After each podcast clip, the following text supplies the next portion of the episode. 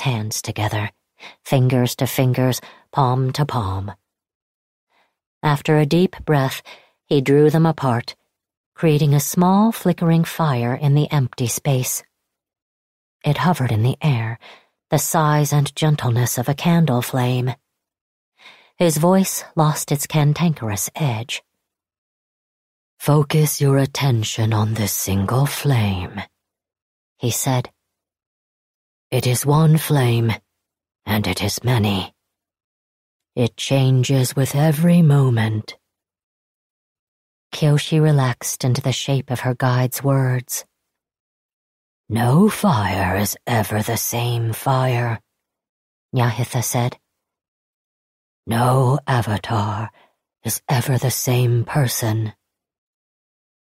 You and the flame change with every moment, every generation. You are one flame, and you are many. The sounds pouring forth from Nyahitha turned into echoes of themselves, an overtone, a reverberation. They lost their meaning and found their weight. One and many. You are the flame. One out of many. One and the many. The clouds picked up speed. The trees whispered in her ears. The stars winked, yawned, and turned in for the night. Nyahitha's voice became her own. She was repeating after him, unbidden, and crowds of herselves shouted back in response, a swearing-in ceremony where she was the leader and follower at once. And then... The Message the ice of Agna Qel'a was so clear and pure, Kyoshi instinctively rubbed her arms to warm them.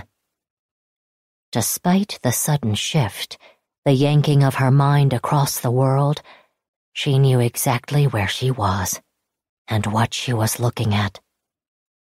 She had the certainty of being here before.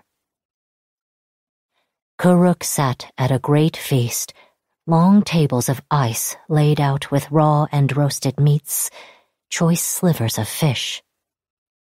To him and the rest of his kinsmen, the glacial hall was warm and bright as could be with the heat from dozens of blubber lamps, and they laughed at the shivering foreign dignitaries in red furs and green coats who tried to raise their cups with their thick mittens for toasts.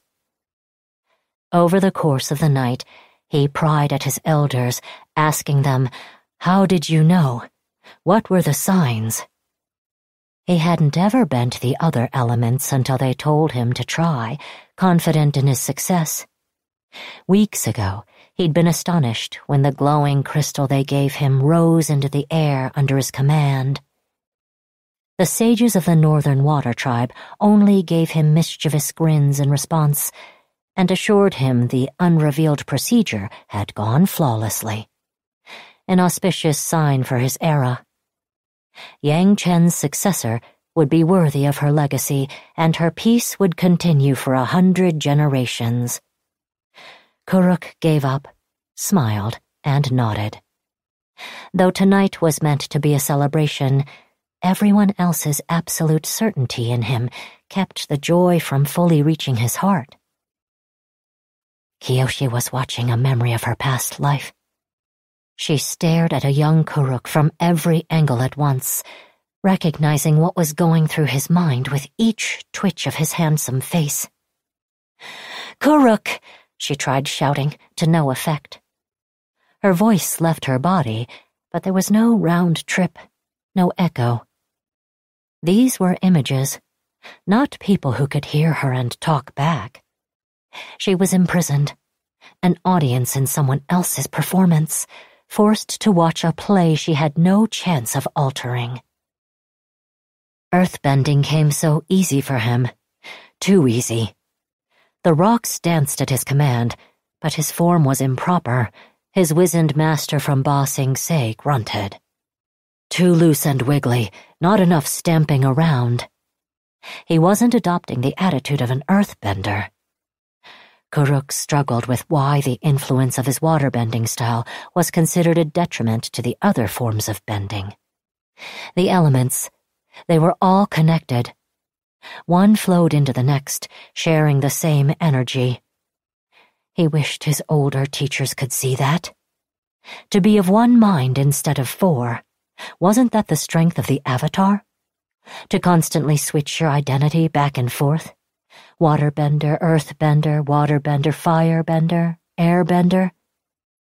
The strain would tear you apart.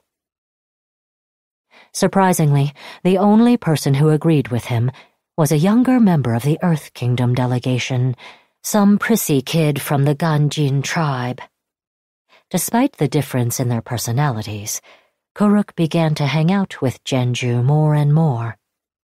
It was clear the uptight boy needed a friend, and the Avatar needed one too. He had plenty of people who liked him, but that wasn't the same thing as true friendship. It took a surprisingly long time for the two of them to sit down at a Pai Sho table together. By the time the first game concluded, Kuruk's bond with Jianzhu was absolute. The two of them put on their masks and suffered through the lecturing of their elders all the way through his mastery of fire and air. Best to simply comply than fight tradition along every single front. He pretended to be a model student in front of his teachers, held his tongue on corrections he could have made to their forms. He even invented a technique that could have earned him arrows a way to create a cushion of air under a heavy object so it could be slid and moved over a floor with ease. A perfect way to arrange all those statues they had lying around the air temples. The people who knew Kuruk as a child would have been surprised at his good behavior. There was a reason for it, though. A reward that lay at the end of the elemental cycle. A sky bison. You could have all sorts of adventures once you had a flying mount at your disposal. The world opened up, unconstrained by distance. That was how one of the junior monks of the Southern Air Temple caught him and Jianzhu sneaking into the pen, hoping to experiment with a joyride, and pinned them to the wall with a blast of air that rippled their cheeks for minutes on end. Jianzhu's hair stuck up like cactus thorns as the two of them knelt in front of the abbot of the temple and Kuruk's elders, trembling at what punishments they might receive. Idiots, they were told. Every avatar normally did a bit of independent traveling. They could have simply waited for their chance. Now, on their first trip, they were going to get chaperoned into oblivion. The monk who had roughed them up so badly was assigned as a companion to the Avatar, despite his protests that he wanted nothing to do with the two bison thieves. They were shocked to learn he was the same age as them, his hulking size and enviable beard making him seem older. It was a good punishment. The Avatar had this Kelsang fellow pegged for a no-fun grump. No, Kyoshi thrashed back and forth, unable to break free. No! She had weathered the nausea of having to look at a younger version of Jianzhu smile and enjoy himself. She'd swallowed her hate by reminding herself the man was dead. But seeing Kelsang again was too much. She couldn't warn him of the monster sliding into his life in the disguise of a friend. She couldn't change his fate. She was watching a wave crash inexorably against the shore where it would break up and dissipate, irrecoverable. The last member of their group would be an adult. The three of them would be accompanied by one of the strictest, harshest senior teachers at the Royal Academy. A Seinaka man. The most powerful clan heads in the Fire Nation thought twice about trifling with a Seinaka. But as fate would have it, the man got sick he sent a younger relative in his stead, assuring them the arrangement would be only temporary. Kuruk knew he had to pull every string he could to make it permanent once he saw Hei-Ran. He was convinced the spirits had given him a vision that day in First Lord's Harbor. The girl who arrived was a walking dream of night black hair and fierce lips and eyes that cut like knives. He had to ask quickly. He had to make her feelings clear, while his heart pounded in his chest like a battle drum giving him the courage to approach someone so beautiful. He turned on his charm, a weapon that had never failed him in the past. It took less than a minute for Hei-Ran to coldly proclaim she wasn't interested in a relationship with the Avatar. Jianzhu and Kelsang bonded for the first time over their mutual friend's misery slapping each other's backs and laughing at how brutally he'd been shot down. But while the two of them had their fun, they'd missed Hei-Ran giving Kuruk a slow blink, a smirk, and a little comment that romance was forbidden while on duty. Finally, world travel on a bison. As the breeze ruffled their hair, the sun warm on their skin, Kuruk surprised his companions by asking for more bending training. Why, they asked. They were young, not the established experts in their disciplines. And Kuruk was a bending prodigy, already a master of all four elements. What need did he have for further practice? He explained that the distinction between the best Pai Sho grandmasters and those journeymen who were only mediocre was that the true geniuses simply played more games than their lower ranked counterparts did. They never stopped learning. Jianzhu, Kelsang, Hei-Ran, they could make the Avatar better. They could make each other better. Constant challenge was the key to growth. And so they practiced along the stops of their journeys. They practiced with each other, identifying and correcting and destroying each other's habits until it felt like the four of them could speak without speaking, their spirits merging into a single pool. Kuruk knew his companions had the potential for greatness, unorthodoxy, far beyond what their elders expected or even wanted of them. Kelsang confirmed it one night when he admitted he'd visited the spirit world unintentionally. His descriptions of colorful translucent creatures talking plants, shifting landscapes, had confused and upset the older monks who thought of the realm outside the physical as an austere place of blankness mirroring the detachment of the visitor. That was exactly it, Kuruk said. The instant the facts disagreed with their preconceived notions, people lost their minds. That settled it. Kelsang was going to guide the Avatar to the spirit world. The monk agreed readily, eager for someone to share in the wonders he'd seen rather than ridicule him for it. They picked a meadow in the Earth Kingdom near Yaoping, where it was said Yang Chen liked to practice using the Avatar state to power her airbending. Kelsang and Kuruk sat on the grass, facing each other. Though the exercise had been his idea, Kuruk didn't still himself into meditation right away. He took a moment to watch Kelsang's breathing rustle the coarse hairs of his mustache.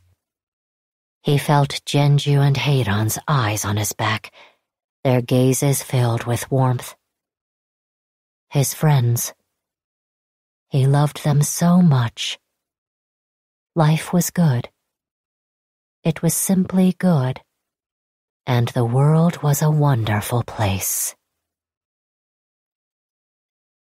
Kyoshi's nails were wet. She'd broken the skin of her palm. Blood trickled down her fingers.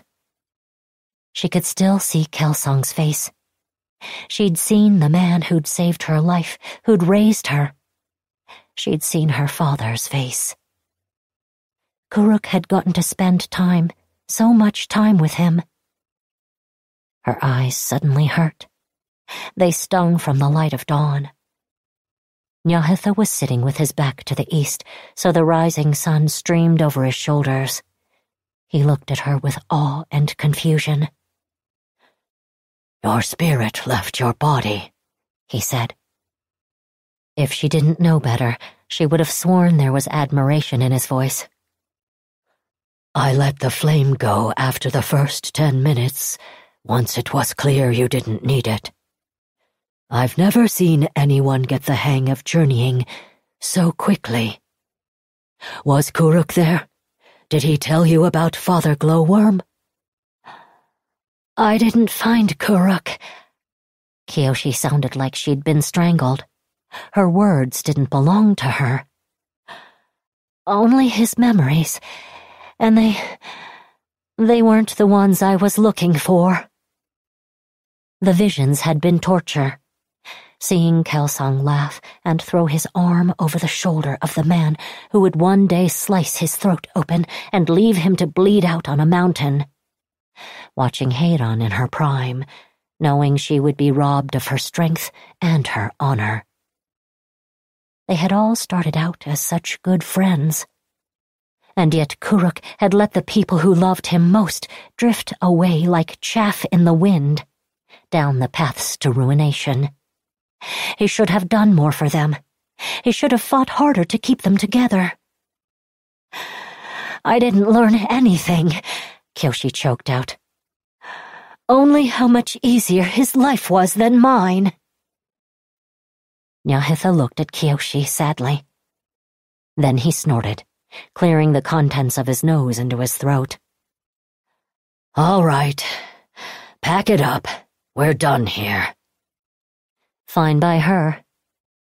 Is there another technique we can try? Maybe a different location? We could, but I don't think you'll do any better than you did just now. This is your limit. Nyahitha rose to his feet and dusted himself off. You might be good at meditation, but you will never talk to Kuruk or any of your other predecessors in the Avatar cycle if you cling to your resentments this hard. Kuruk's flaws aren't keeping you from what you want. Yours are.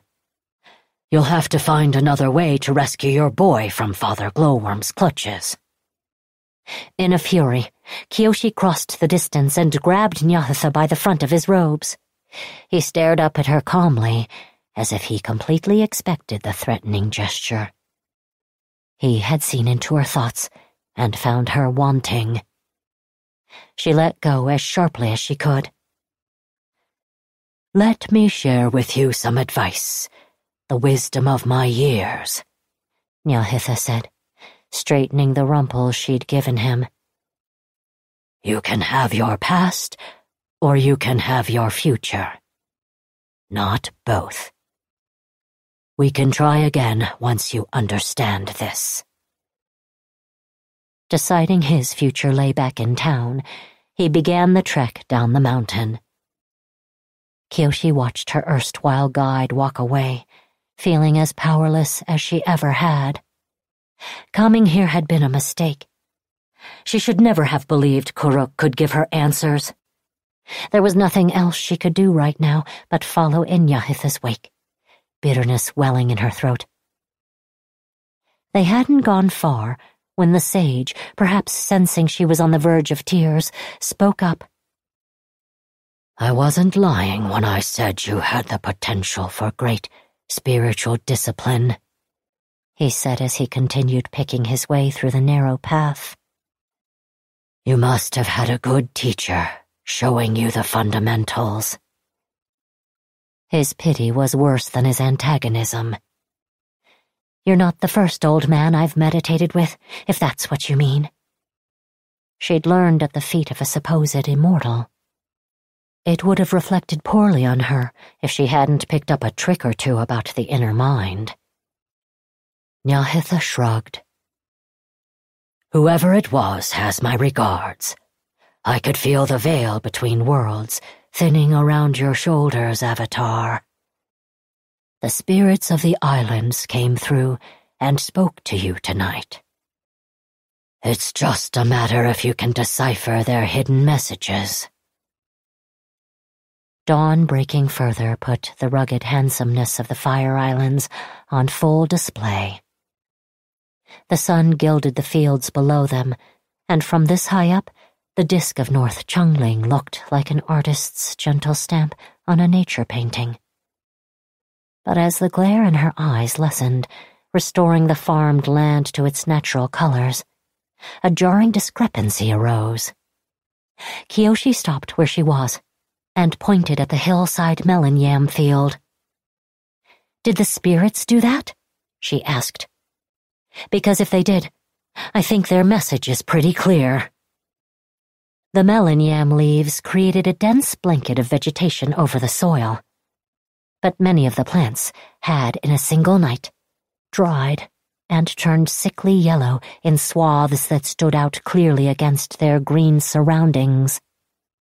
From this distance, the dying crops formed patterns that looked like giant brushstrokes. And the perfectly legible characters they spelled out were Hail Fire Lord Chaejin. Interlude Survival Yun threw up his hands as Father Glowworm bore down on him. This is it, he thought. This is where it ends. The boy who'd turned out to be nothing would fittingly vanish without a trace. But his body was stronger than his will. Out of sheer memory and practice, the forms carved into his muscles and bones, his gesture of surrender turned into a sky-piercing fist, an uppercut. The earth, the earth that loved him when nothing else would. He should have known that even in his lowest moment, he would never be abandoned by his element. A focused blast of mud and loosened rocks lashed Father Glowworm across the iris. The spirit shrieked and halted its charge. Yun stared at his own hand in shock, as if this were the very first act of moving earth he'd ever performed. Tears welled in his eyes, blurring his vision. Oh, look. He wiped his face with his arm and sniffed. I can bend here. The duel raged for three days and three nights, is how his fable would have gone, if told by another. In truth, he didn't know how long he battled Father Glowworm. Time seemed to work differently here. At one point, he remembered crawling on his hands and knees for the edge of the swamp, willing to put his lips to the bottom of a puddle, needing to drink more than he wanted to defend himself. But tendrils of slime had blocked his path, forcing him to turn and continue to fight. It was no longer about predator and prey, but whose hatred and stubbornness would see them through. Yun had to strategize which parts of his body he could sacrifice, like he was one of the wound dummies he and Master Amok used to practice on. A twisted elbow was better than a broken rib. Bleeding from the head was fine, but he had to protect his arteries. Above all, he could not lose consciousness, whether to exhaustion or a knockout blow. And he gave as good as he got. He battered the spirit with columns of solid stone, sprayed it with clouds of pebbles, nearly caught it in a giant hand of mud. An observation throughout the fight gave him slivers of hope, peeking through like rays of sunshine. Every time he struck home and truly wounded the spirit, it shrunk in size. A marker of progress. So, Yun wheezed during a lull while bent at the waist and heaving for breath. How do I stack up against Kuruk? His blood and sweat dripped off the tip of his nose, pattering and mingling on the ground. I have it on good authority I'm his equal when it comes to earthbending. His enemy continued to flit through the trees, but at a slower, ragged pace. The spirit had lost control over much of its slime. It had fewer weapons to work with. You presumptuous little stain. If Avatar Kuruk hadn't weakened me all those years ago, I would have finished you in an instant. And yet here I am, Yun screamed, wasting precious air, agonizing his own torn muscles. How inconvenient for you! Father Glowworm chuckled, knowing Yun could have been addressing someone else. Yes, the spirit said, considering his words. You are more trouble than you're worth. There are easier meals to be had. It gapped itself between two slender trunks, looking like a vertical squint of contemplation. Father Glowworm had started the battle the size of a wagon wheel, but was now no bigger than an overgrown calabash. What do you say to a truce of sorts? I have a proposition for you. After earthbending and Pai Sho, deal-making was what Yun excelled at. He pressed a thumb to one nostril and expelled a clot of blood from the other. I'm listening. I can grant you some of my power. You'd be able to create passage between the worlds of human and spirit. In return, you would bring people to me. Not many. I don't want to become well known. I could get back home. Sacrificing innocence did not sit with Yun, but it was important to hear the other side's entire terms during a negotiation, no matter how outrageous. What does it take? For you to give me such power? Our forms would need to intertwine, but only briefly. It's a simple act. A physical one. You would possess me? Pass through me? Call it whatever you wish, as long as we both let our guards down long enough to merge together. The spirit turned magnanimous with its explanation, revealing more than it felt was needed. You might notice some changes to your physical nature as a result, but it's no issue. If anything, you'd become stronger. Yun knew a double-edged statement when he heard one but keeping his good looks was not a concern. He fought through the pain in his arm and held his hands up. No sudden earth-bending moves. I accept. Father Glowworm relaxed its tendrils. A layer of slime blanketed the ground. Come closer. Yun approached slowly. Scattered teeth rolled under his feet, and trails of mucus clung to his soles. Nestled in the fork of a tree, Father Glowworm pulsed with anticipation. The branches surrounding it looked like part of a face. During their fight, it had never left the partial cover of the grove. Yun remembered how the spirit had preferred to remain within the stone tunnel Jianzhu had opened in the mountain back in Shishan. An unprotected eye needed a socket. A welcoming energy radiated from the spirit, promising terrible transformation. The liquid dissolution and rebirth of a larva wrapped in its cocoon. It had opened to him. It had made itself ready for its end of the bargain. So had Yun. He threw his hands apart, the entire floor of the grove followed them. The ground layer containing the roots of the trees washed to the left and right, dividing right down the middle in a line that ran under Father Glowworm. The spirit suddenly had its clothing and protection stripped away by the tidal act of earthbending. It fell to the new level of ground Yun created and howled in surprise. Yun nearly did the same. The brute force act had taken every ounce of his power. Kyoshi could have done it easily, but the effort of washing away the topsoil had almost killed him. He had one last move to make. Hurling his arms back together in a hug almost, he caught Father Glowworm in the jaws of an earthen vice. Crushed in his stony grip, the spirit shrank further. Wretched boy! The spirit wriggled with impotent fury.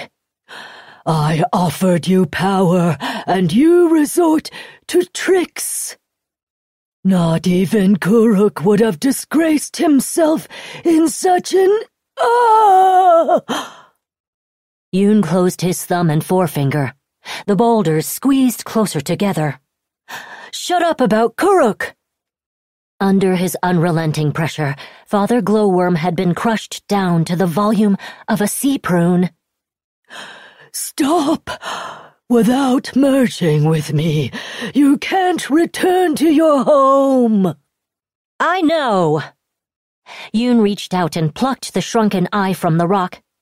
It was wet and sticky like a sea prune, too. It's just going to be on my terms, not yours. What are you doing? Father Glowworm shrieked in his fingers, no less loud for its diminished size. Exactly what you are going to do to me! Without giving it any further consideration, Yun popped the eyeball into his mouth. The sphere burst between his teeth. The bitter taste of the jelly inside washed over his tongue, and a scream rang through his limbs, vibrating his bones like the strings of an erhu. The sickly clouds overhead fled for the cover of the horizon. He could feel the trees hiding their faces in shame. He didn't need to be told by an older, wiser master to understand. Combining with an immortal being in such a sacrilegious way created a permanent hole in the weave. It was a crime against order, an abhorrent violation of spiritual balance. Yun swallowed his mouthful and let change overcome him. He'd never been a picky eater. Resignation. Kyoshi and Nyahitha ran down the mountain as fast as his old bones would let them, which in his panic was surprisingly fast. The spirits speak in subtle ways, do they? She yelled at him. She skidded over a patch of wet rock, nearly turning her ankles. What she would have given for the hidden forces behind the movement of the world to stay hidden in her life. This isn't a spiritual message. It's a declaration of war. If either the Saowon or the Keohso see this, North Chungling will drown in blood. He was right. Chaejin had been working the angle of being favored by entities beyond the physical realm. The sudden, inexplicable appearance of this message overnight would infuriate Zoryu's supporters and embolden his own. If a single misplaced banner could cause a fight to break out, a provocation of this size could be the prelude to a full-blown riot. It didn't make sense why spirits would care which brother sat on the throne. Did Chaejin's training at the High Temple earn him some kind of goodwill with the islands themselves? Had he struck some kind of supernatural bargain? Despite the vision she'd had, the foe she was trying to rescue Yun from, she couldn't bring herself to believe the spirits would scrawl someone's name into the landscape like a vandal. And it didn't seem like Nyahitha did either. It occurred to her she had no way of undoing the message. Not unless she was willing and capable of destroying the entire hillside or setting the last remaining crops of a hungry village ablaze. She could see Chaejin's smug grin, taunting her as she ran. The Avatar can't fight history. She and Nyahitha were only hurrying toward the inevitable. By the time they reached the village center, astonished people were already stumbling out of their homes to stare at the giant writing. Nyahitha came to a stop and doubled over, his hands on his knees. We're too late, he said over his heaving gasps for breath. Inhaling so much gas could not have been good for his endurance. Find my friends and tell them what happened. The Avatar was going to be needed here in the middle of North Chungling. The Saowon and Keohso clansmen were beginning to gather in force. From one side of the square, Sanshur and a very large group of toughs filed in. These were battle-scarred men Kyoshi hadn't seen before at the fair or around town. Based on the way they carried themselves, she guessed they were seasoned fighters and guardsmen that must have come from other settlements on Shuhan Island. After seeing Huazo arrive yesterday, Sanshur had called for backup from his clan. The Saowon contingent packed the opposite end, basking in what the dawn had brought. The men behind Huazo and Kholin laughed and cheered for the ostensible will of the spirits. It was too early for anyone to have put on armor, so they were dressed in wide-sleeved cotton summer robes printed with bright red and white stone camellias. The disparity between the Saowon's crisp, boldly dyed fabrics and the faded, tattered rags of the Keohso locals made the choice of clothing look more like mockery than fitting in. Sanshur! Huazo called out. For a delicate-looking person, she had a powerful voice when she needed it. Look at what the spirits have wrought! Spirits nothing! Sanshur screamed, his face as scarlet as Huazo's outer jacket. Mark my words! This is Saowon treachery, and not else! His outrage couldn't hide the fact that he was speaking for the benefit of the villagers who weren't die-hard Keohso loyalists. He was deathly afraid of the stain this message would leave on his clan.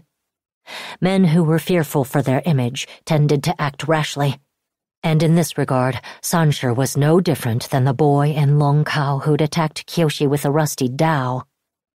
At his signal, the Keohso battle line began edging forward. Huazo wasn't fazed. The smirk she shared with her niece said she wanted this clash just as much as Sanshur. Why don't we ask the Avatar how to interpret these symbols? She's right over there. Avatar Kyoshi, you can read, can you not? How should we interpret this miracle? Do you think our dear departed Lord Chaeryu might be speaking to us from the great beyond?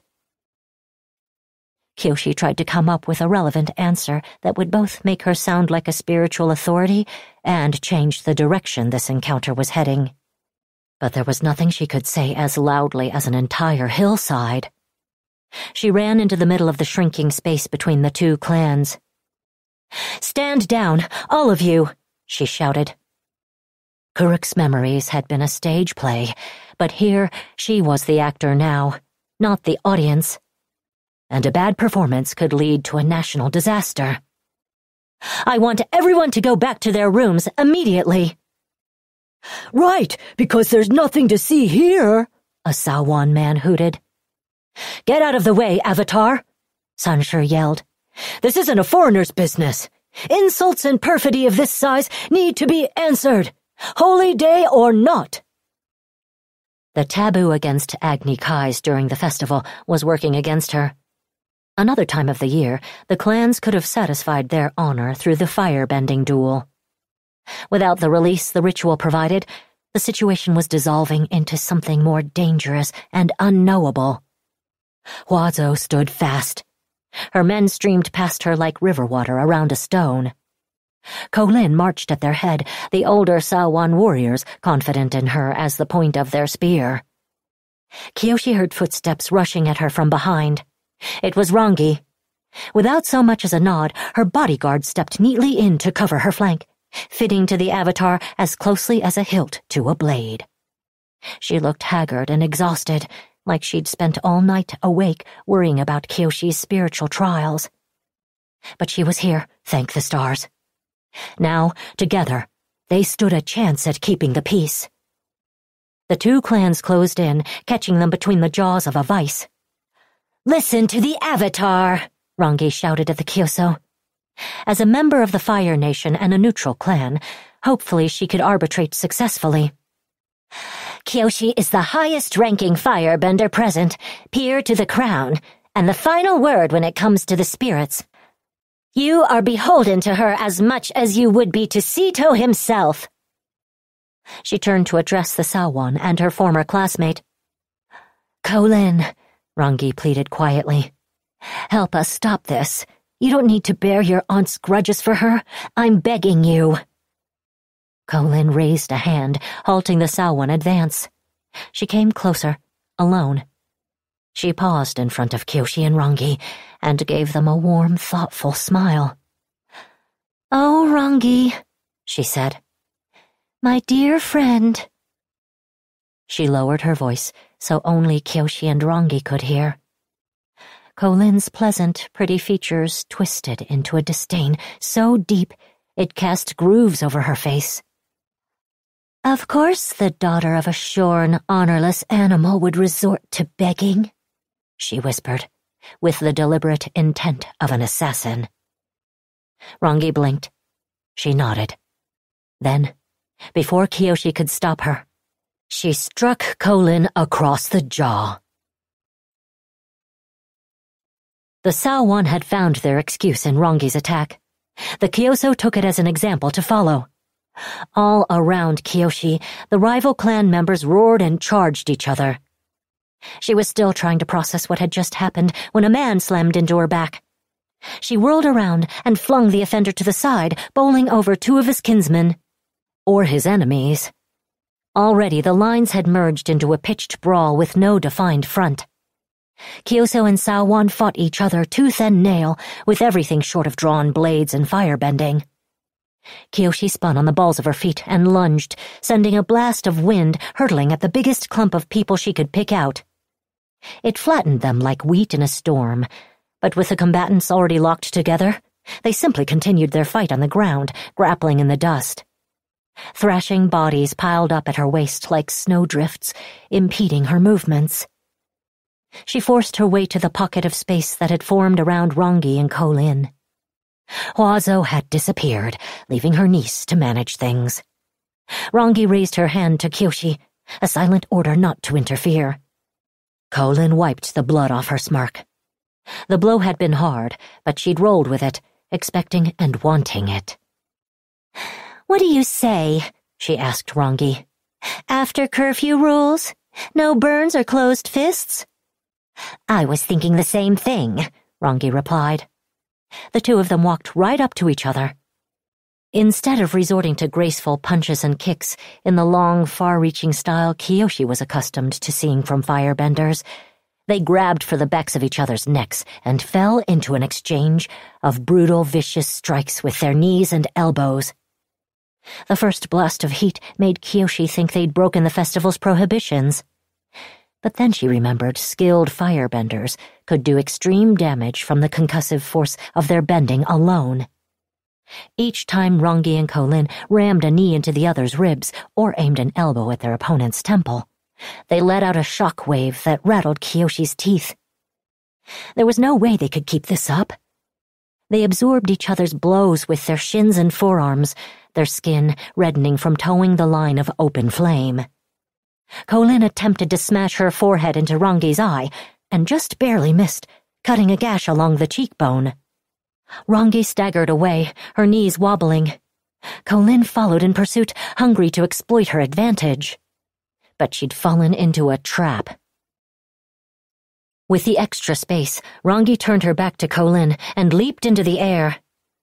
It was a move few others but Kyoshi would recognize. Jet stepping, but not the way Rangi had used it in Chameleon Bay.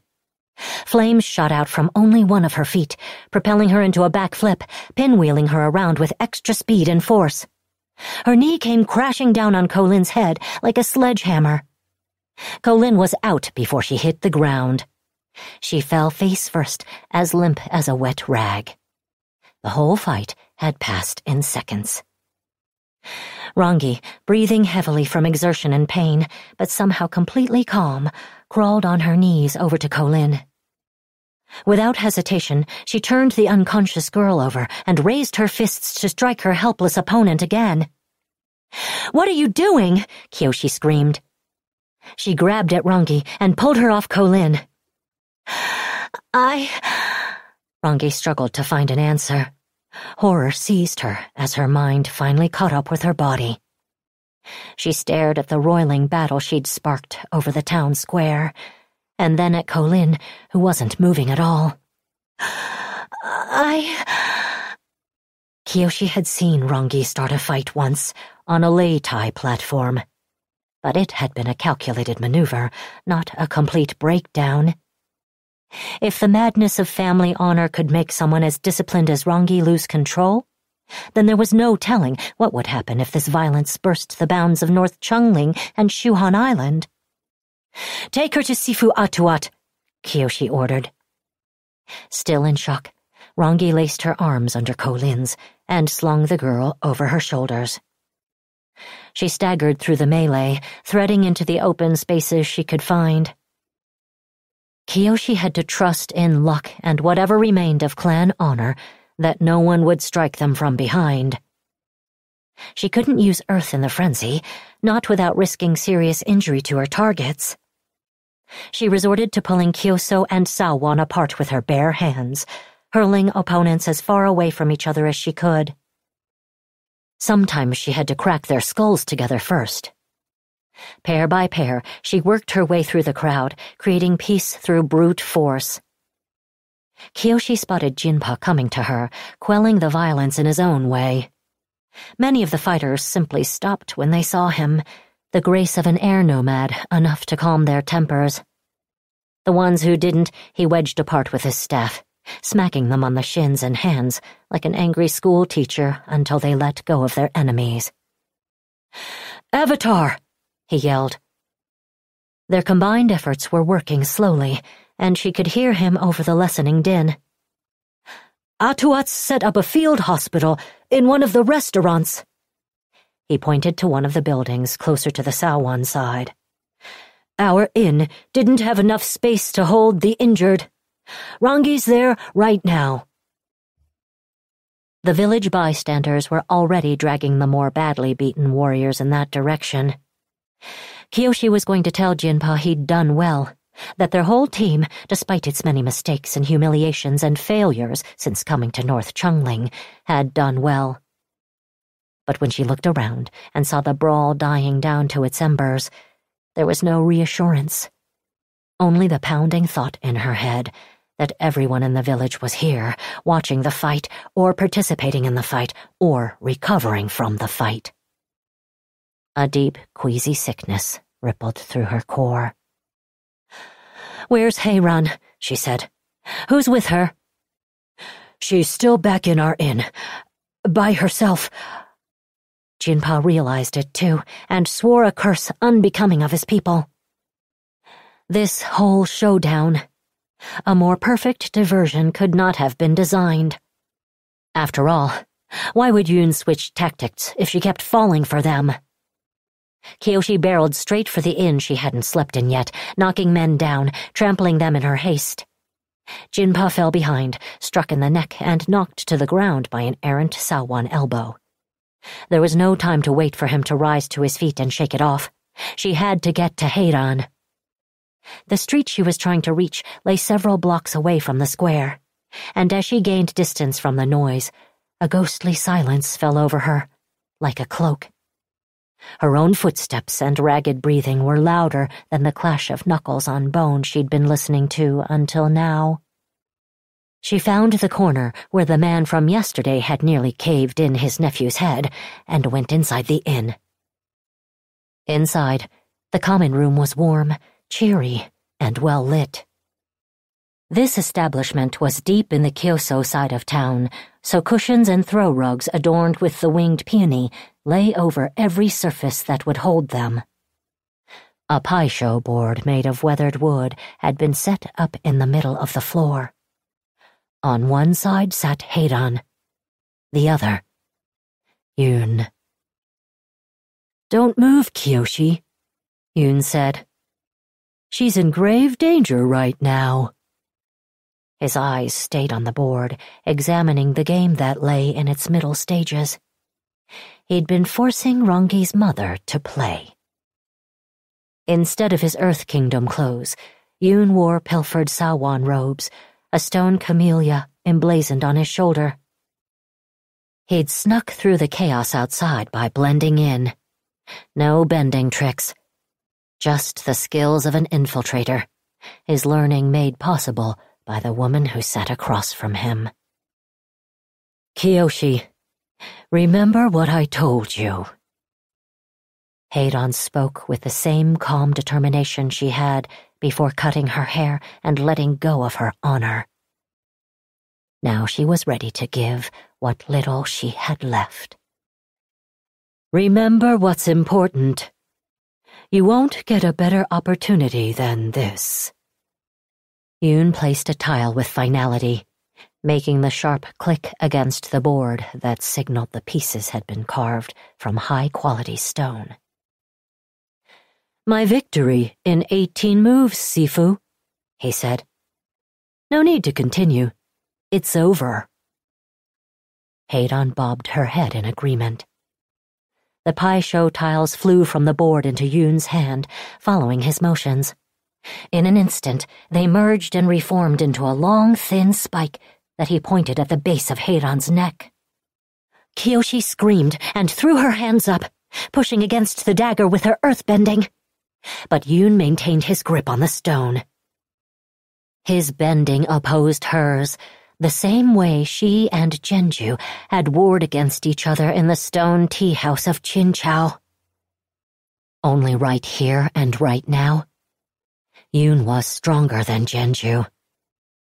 Despite Kyoshi's resistance the entire way, he sank the dagger into Hei-Ran's throat. Weakness. Over the sound of the avatar shrieking, Yun and Hei-Ran stared at each other. He held onto the stone spike as if he wanted to maintain a physical connection to her death. The same way he had embraced Jianzhu while killing him. He gave her a parting smile. But Hei-Ran wasn't ready to say farewell just yet. Her bronze eyes flared with clarity and purpose. As blood welled from her wound, she grabbed Yun by the wrist. She choked involuntarily, her back spasming, and pulled him closer. The dagger plunged deeper into her body. Yun frowned, not expecting this. He tried to pull his hand away, but couldn't. Hei-Ran's final muster of strength had turned her into iron. Scarlet trails poured from her lips, but she never took her eyes off her former student. Hei-Ran raised a hand, and with an effort Kyoshi could see was killing her just as much as the blood filling her lungs, she summoned a ball of flame. The blaze in her grasp made her look like a Fire Lord captured in portrait, unconquered to the end. She thrust her palm into Yun, he managed to break free and twist to the side right before the fire punched into his torso. His shoulder still got caught in the flames, and he hissed in pain, shoving Hei-Ran to the floor, the motion withdrawing the dagger with a sickening wet sound. He ran up the stairs, leading from the common room to the upper level of the inn, clutching his burned arm. Kyoshi couldn't stop him. The mission was forgotten. The plan was nothing. She had to help Rangi's mother. She dashed to Hei-Ran's side and tried to wrap her mind around the grievous wound to figure out her next action. Hei-Ran's fading expression was one of fury, reserved for the Avatar alone. Go after him, she gurgled at Kyoshi through her own blood. Yun had opted for a second story escape and he was wounded. Kyoshi could have caught up to him with dust stepping, her secret advantage from the flying opera company that allowed her to speed along rooftops. But to do so would have meant letting Hei-Ran bleed out. It would have meant Rangi losing her mother again. She bunched up her sleeves and clamped them to the tunnel in Hei-Ran's throat.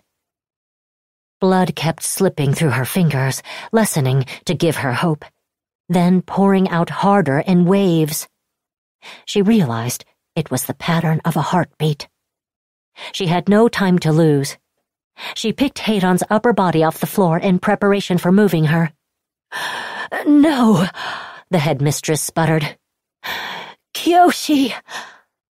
There was a final burst of indignation in the headmistress's eyes, outrage at the weakness of the avatar, before they closed.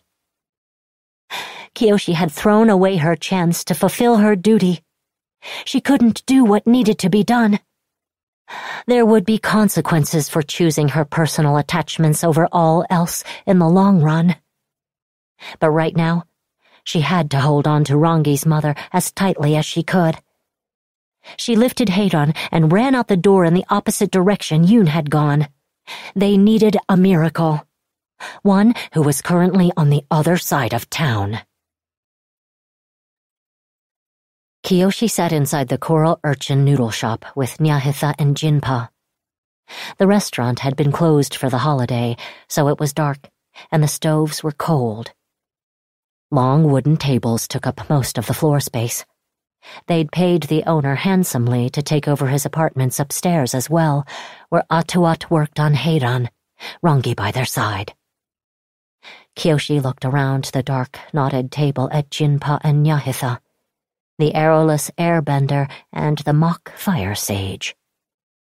Under normal circumstances, these two men would have been her spiritual advisers.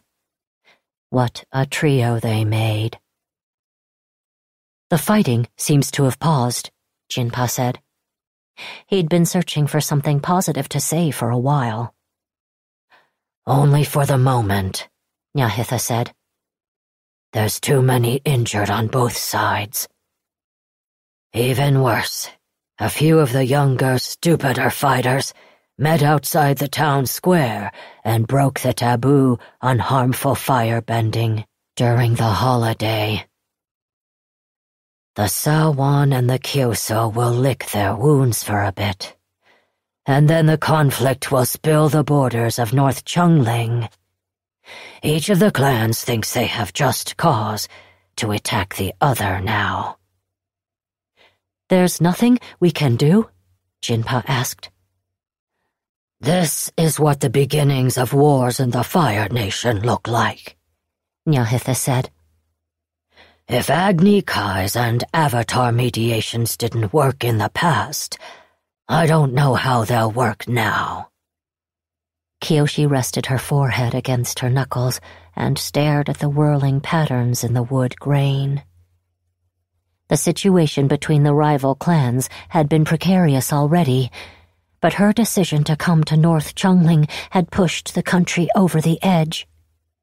She was to blame for whatever happened next. And she had squandered the chance Hei-Ran had given her to take Yun down. She'd violated her promise to Rangi to keep her mother from harm. She couldn't simply fail along one path like most people. She had to be torn apart by her failures in every direction. How much time do you think we have before fighting begins in earnest? she asked. A few days, Nyahitha said. If you have a plan, it had better be simple and quick. She had no plan. She had nothing. Atuat came down the stairs, wiping her hands with the clean towel. Thankfully, there was no blood on it. She's absolutely livid with you, the doctor said to Kyoshi. Which one? Both. Atuat motioned with her thumb up the stairs, where mother and daughter waited. I would not want to be you right now. There was nowhere left to show any courage but here, her reckoning. Kyoshi accepted the pitying looks of Jinpa and Nyahitha and went to go see Rangi and Hei-Ran. She could tell the room was hotter before she entered it.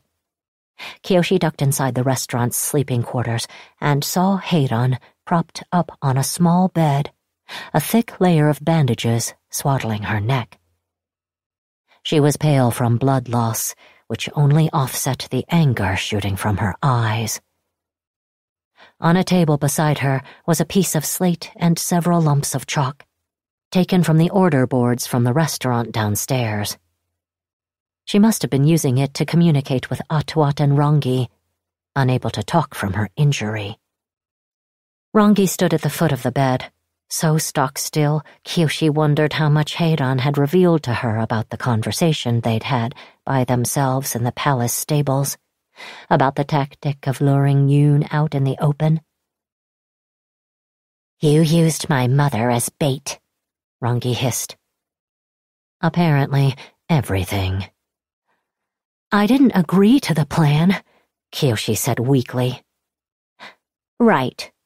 You just went along. Neutral Jing, huh? You kept quiet, and you didn't tell me she meant to sacrifice herself. Would you have mentioned it over her corpse? Would you have told me then? She wasn't describing the truth of Kyoshi's thoughts. But thoughts didn't matter. Only actions and their outcomes. Rangi, please, I'm sorry. Don't apologize to me, Rangi said. There's no need, because from this point on, I am nothing to you. Do you hear me, Avatar Kyoshi? Nothing. She brushed past Kyoshi and ran down the stairs. Kyoshi barely saw her leave. She was too stuck on what Rangi had called her. She couldn't remember Rangi addressing her as Avatar Kyoshi during the entire time they'd known each other. Not in Yokoya, not in Chameleon Bay, not in Hujiang or Zigan. Hearing those words from her lips was like a blade coming down between them, cold and sharp and final. Kyoshi's body began to heave. She took great dry gulps, her insides twisting. Ever since Jianzhu had taken Rangi, she'd been so fixated on what outside dangers might separate them. She'd never thought about losing her by saying the wrong thing or being silent at the wrong time. She couldn't breathe. She didn't want to. This wasn't a future she could face. She was imprisoned again, like she'd been in Kuruk's memories, forced to watch proceedings that she couldn't bear to witness. There was a precise little flick against Kyoshi's forehead. Something white and powdery fell to the floor. Hei-Ran had thrown a piece of chalk at her. The headmistress held up her slate and tapped its surface, showing Kyoshi what she'd written. Stop panicking, it said. She's not leaving you. But she said... Kyoshi was a blubbering mess, a wreck threatening to spill its contents into the sea. Hei-Ran rolled her eyes, rubbed the slate clean, and wrote more on it with a fresh piece of chalk. Her strokes were so fast and efficient, she could have outpaced some speakers. She was a career teacher, after all. She says a lot of things. Yes, she's angry with you. It doesn't mean she'll walk away forever. Rangi had just walked away while making it sound like forever. How do you know? Rub. Scrape. She's my daughter.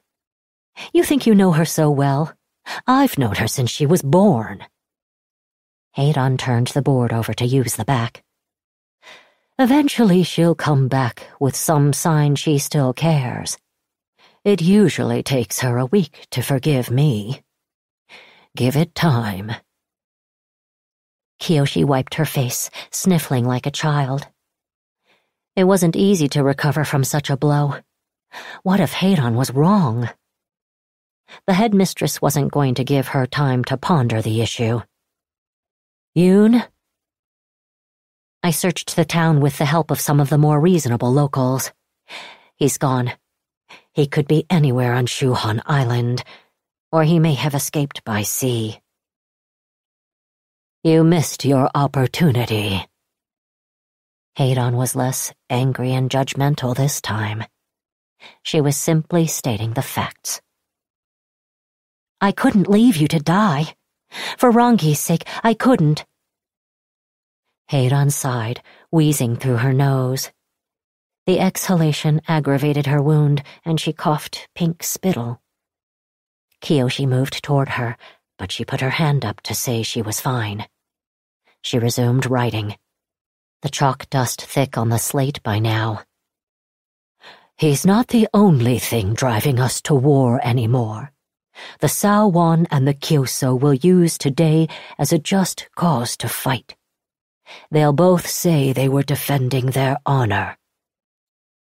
Kyoshi stared at the strokes of chalk, not out of a lack of understanding, but because the characters spurred a recollection in her. She had to dig for it, feel it brush against her fingers before she could grasp the idea. To help the process along, she reached out with her earthbending, applying the gentlest of force against Hei-Ran's board. At the touch of her bending, the mineral chalk swept clean off the slate. With Kyoshi's level of control, that was the best she could manage. Even with her fans, she'd never had the fine tuning to be able to create words in Earth. But she knew someone who could do just that.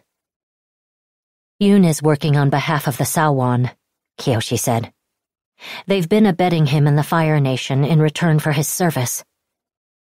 Hei-Ran frowned. What makes you say that? She wrote on her newly cleaned slate. Everything he's done has strengthened the Saowon's position and weakened Zoryu's. He humiliated the Fire Lord at the party. He created the message in the hillside. How could she have not realized this earlier?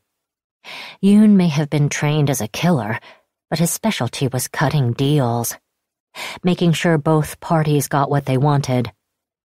The Saowon would shelter him as he worked toward his revenge, and he would tilt the Fire Nation's politics in their favor by sowing chaos.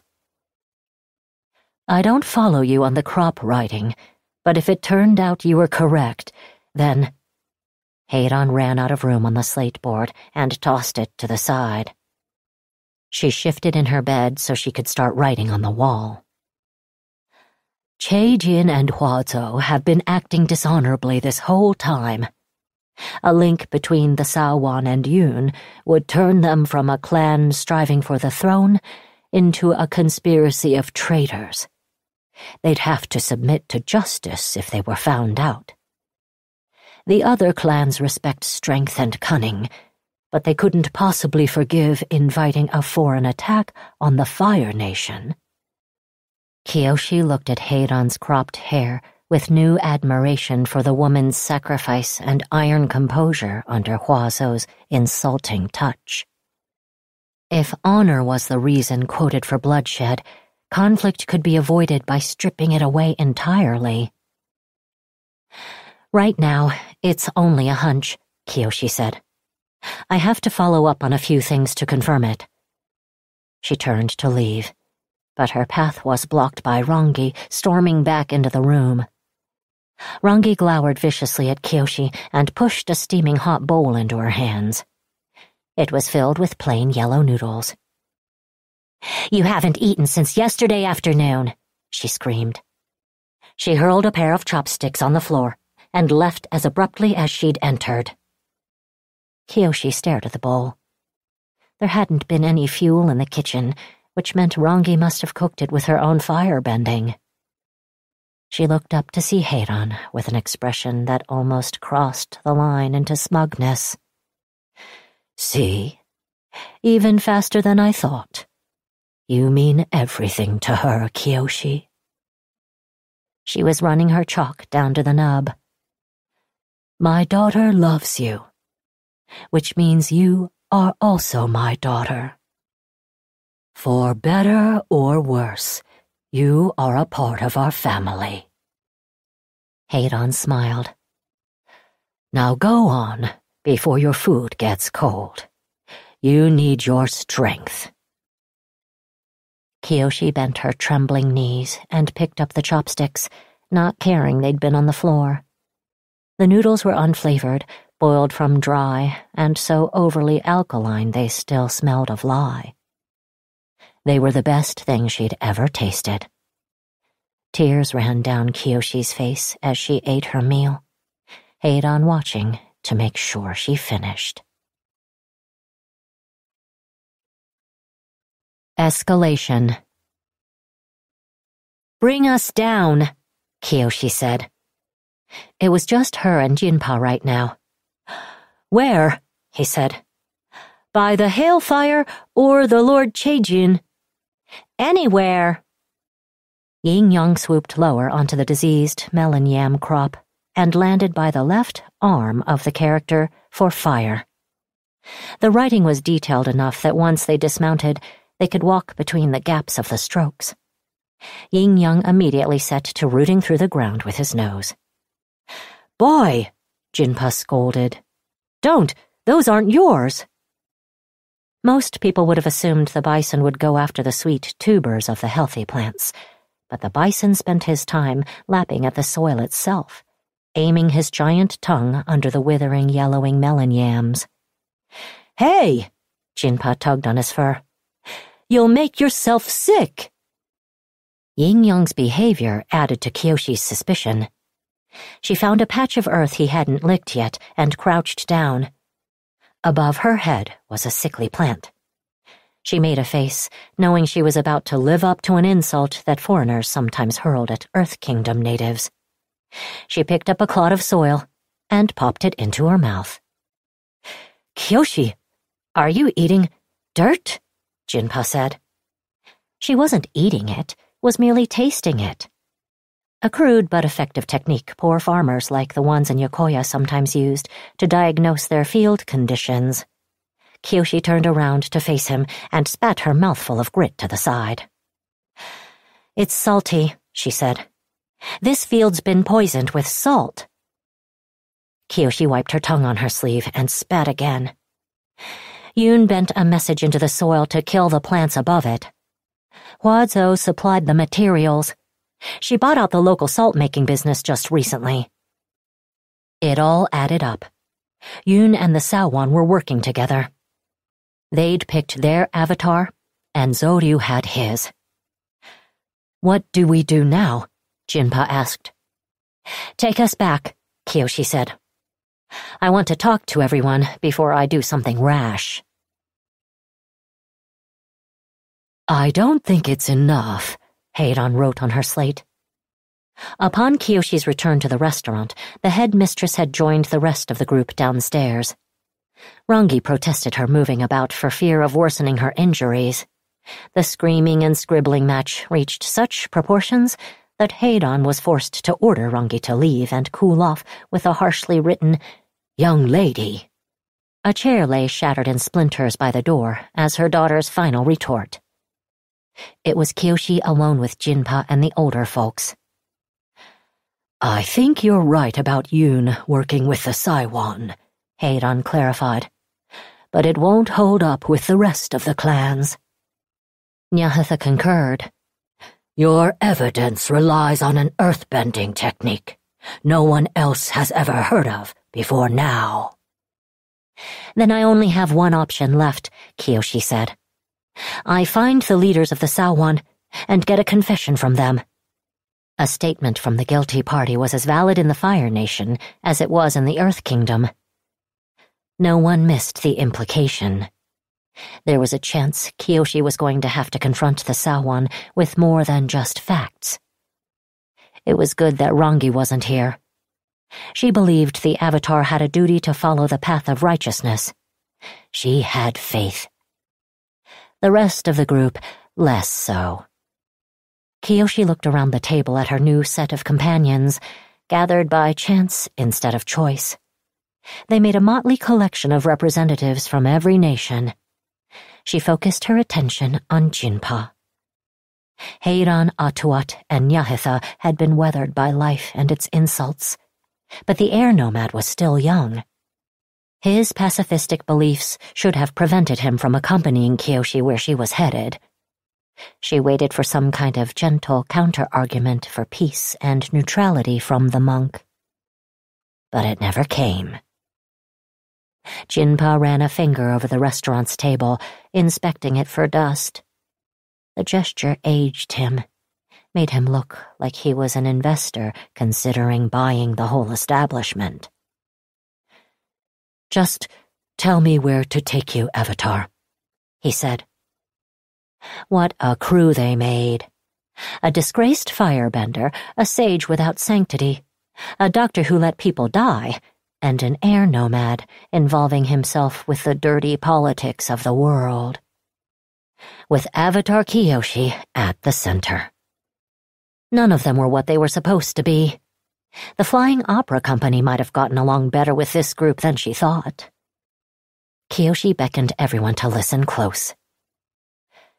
Here's what's going to happen, she said.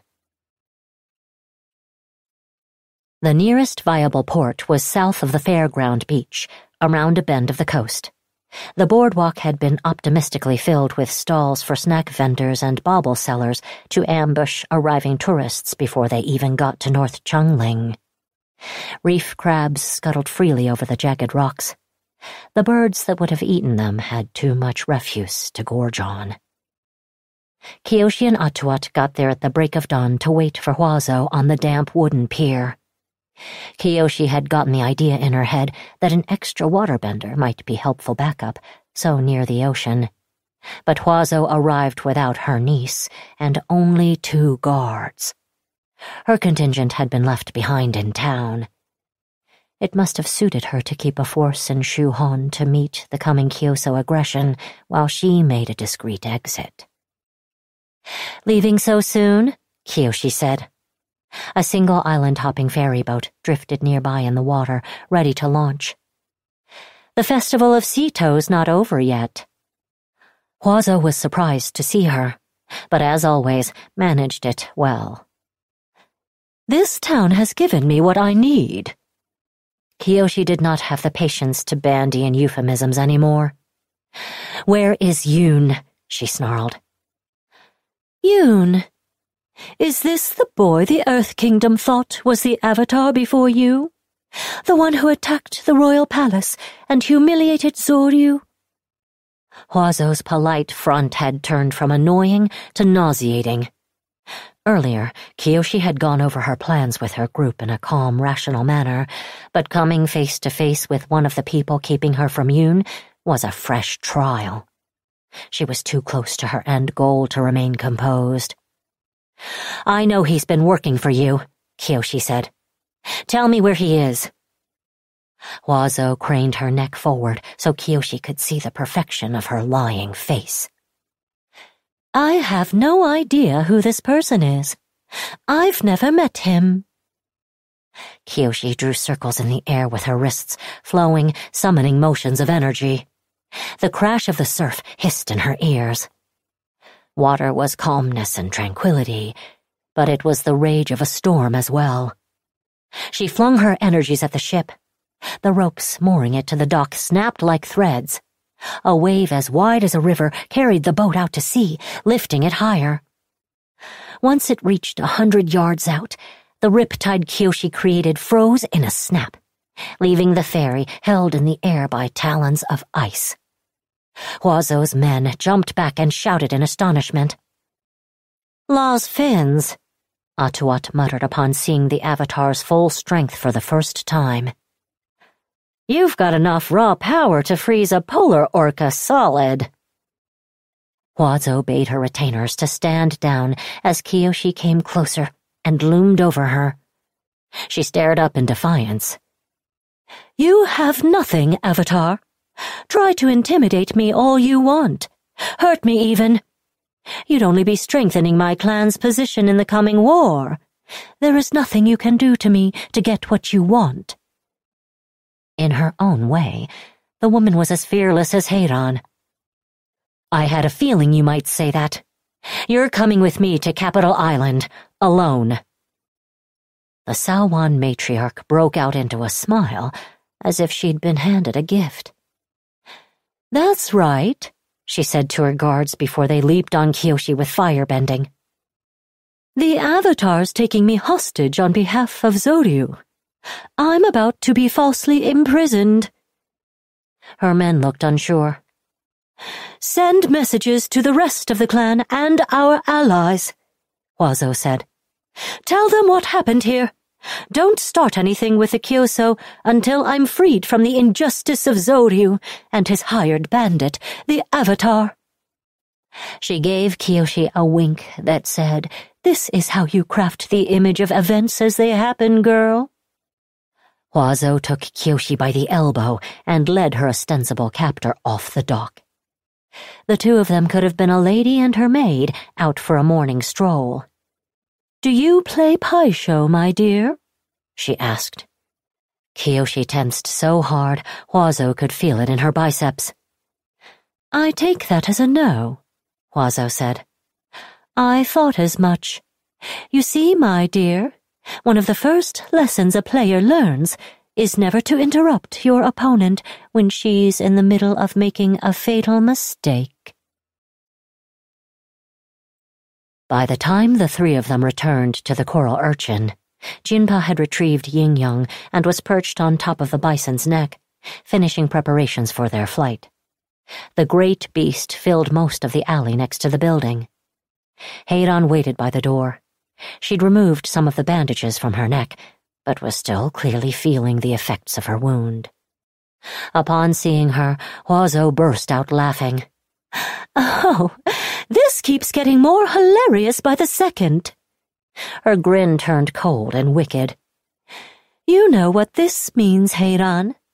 The Avatar's disgraced herself, and you've thrown your lot in with her. When my clan finally triumphs, there will be no mercy for the Saenaka. Hei-Ran spoke, the injury transforming her normally graceful voice into a terrible rattling whisper. We have no need of mercy, only justice. The dreadful sound, coupled with the raw determination in her voice, silenced Huazo for once. Kyoshi took the matriarch of the Saowan clan by the waist, eliciting a yelp, and lifted her into the grasp of Jinpa, who swung her up into the saddle. Huazo flumped into the corner like a bolt of cloth, her fine robes and layers of petticoats pooling around her. Kyoshi faced Hei-Ran one last time. What if she's right? she muttered. There was no way the Avatar's reputation would emerge from this affair unscathed. By doing this, I'm ruining my own honor. Only because you understand the true meaning and value of the word, Hei-Ran rasped. Honor cannot be coveted too dearly, young lady.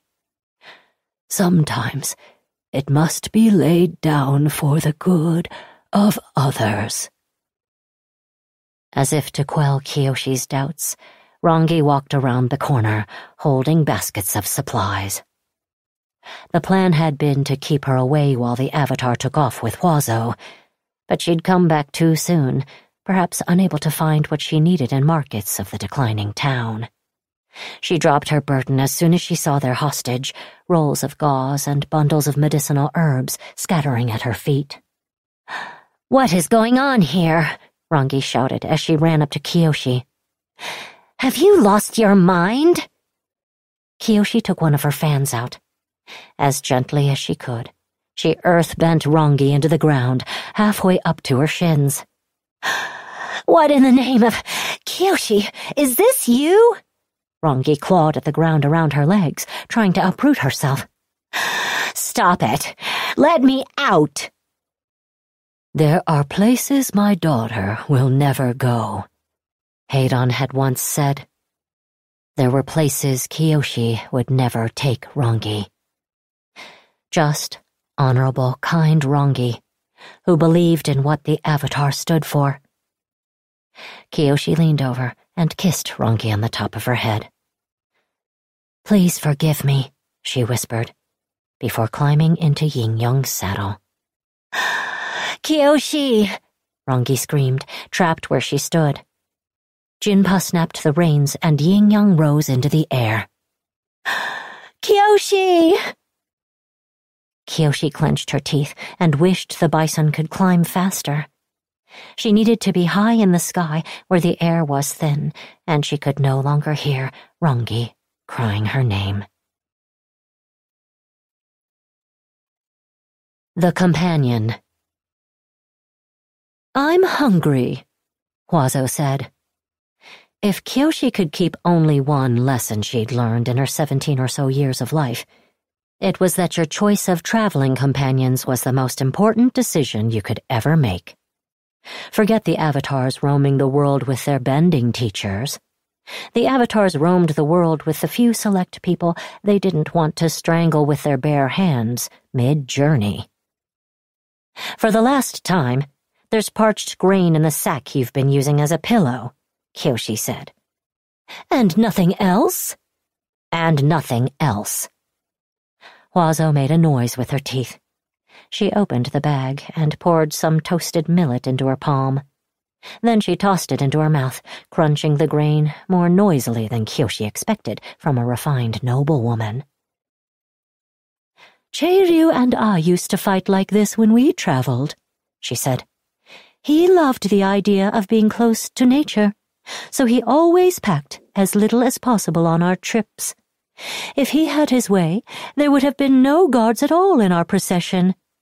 Just the two of us, and what we could carry, tromping through the wilderness of the islands. The thought of Lady Huazo and the deceased Fire Lord camping outdoors, like the Flying Opera Company and their meals of elephant rat, was so incongruous that Kyoshi's curiosity got the better of her. You and he really used to rough it? Huazo shrugged. You look so skeptical. Any pastime feels like the most glorious adventure when you're young and in love. Fleeing into the mountains was how we escaped the pressures of the court. What happened? Huazo knew Kyoshi was pushing it, and answered anyway. What happened was, we were young, and merely in love. What are those compared to the pressures of clan and country? Nothing.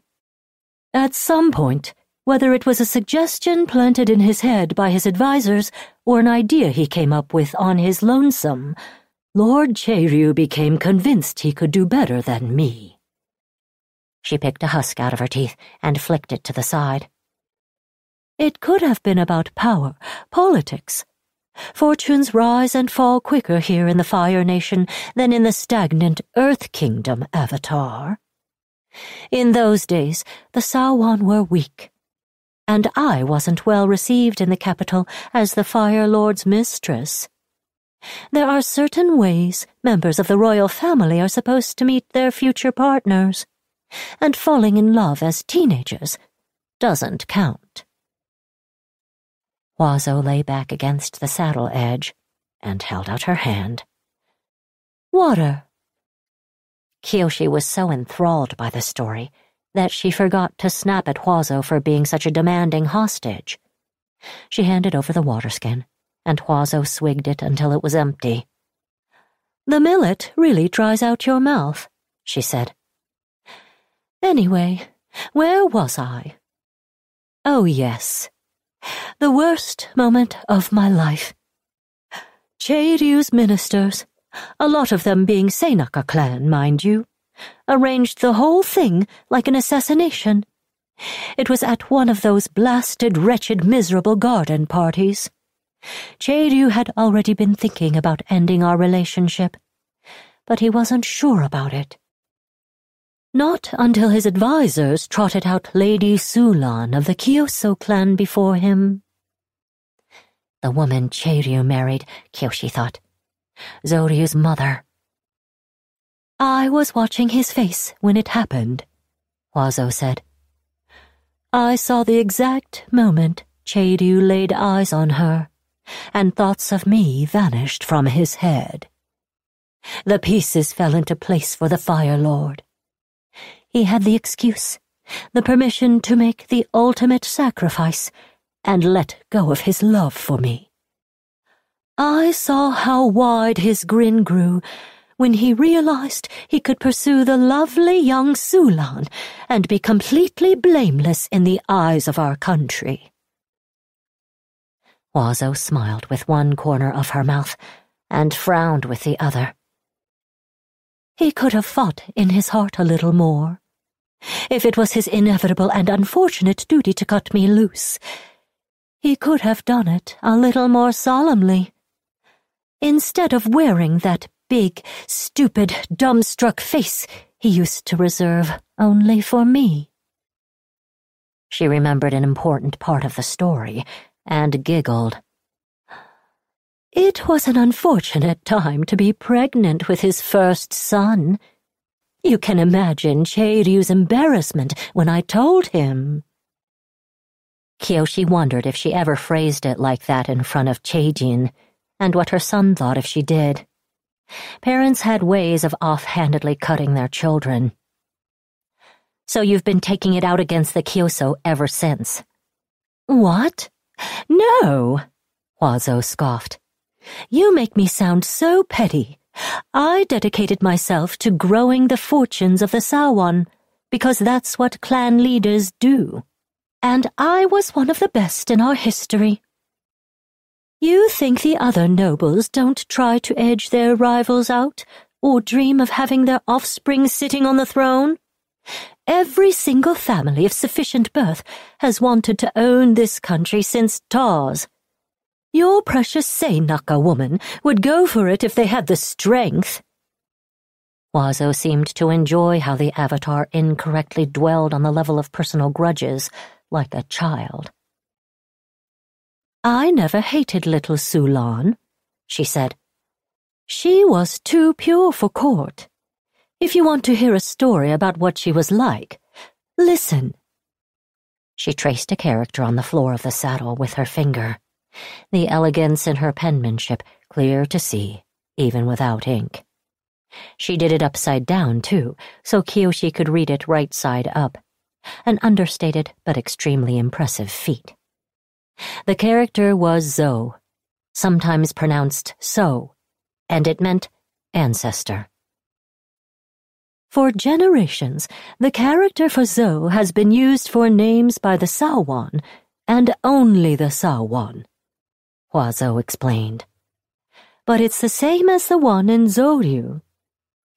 Chaeryu gave another woman's child my family's character for his name.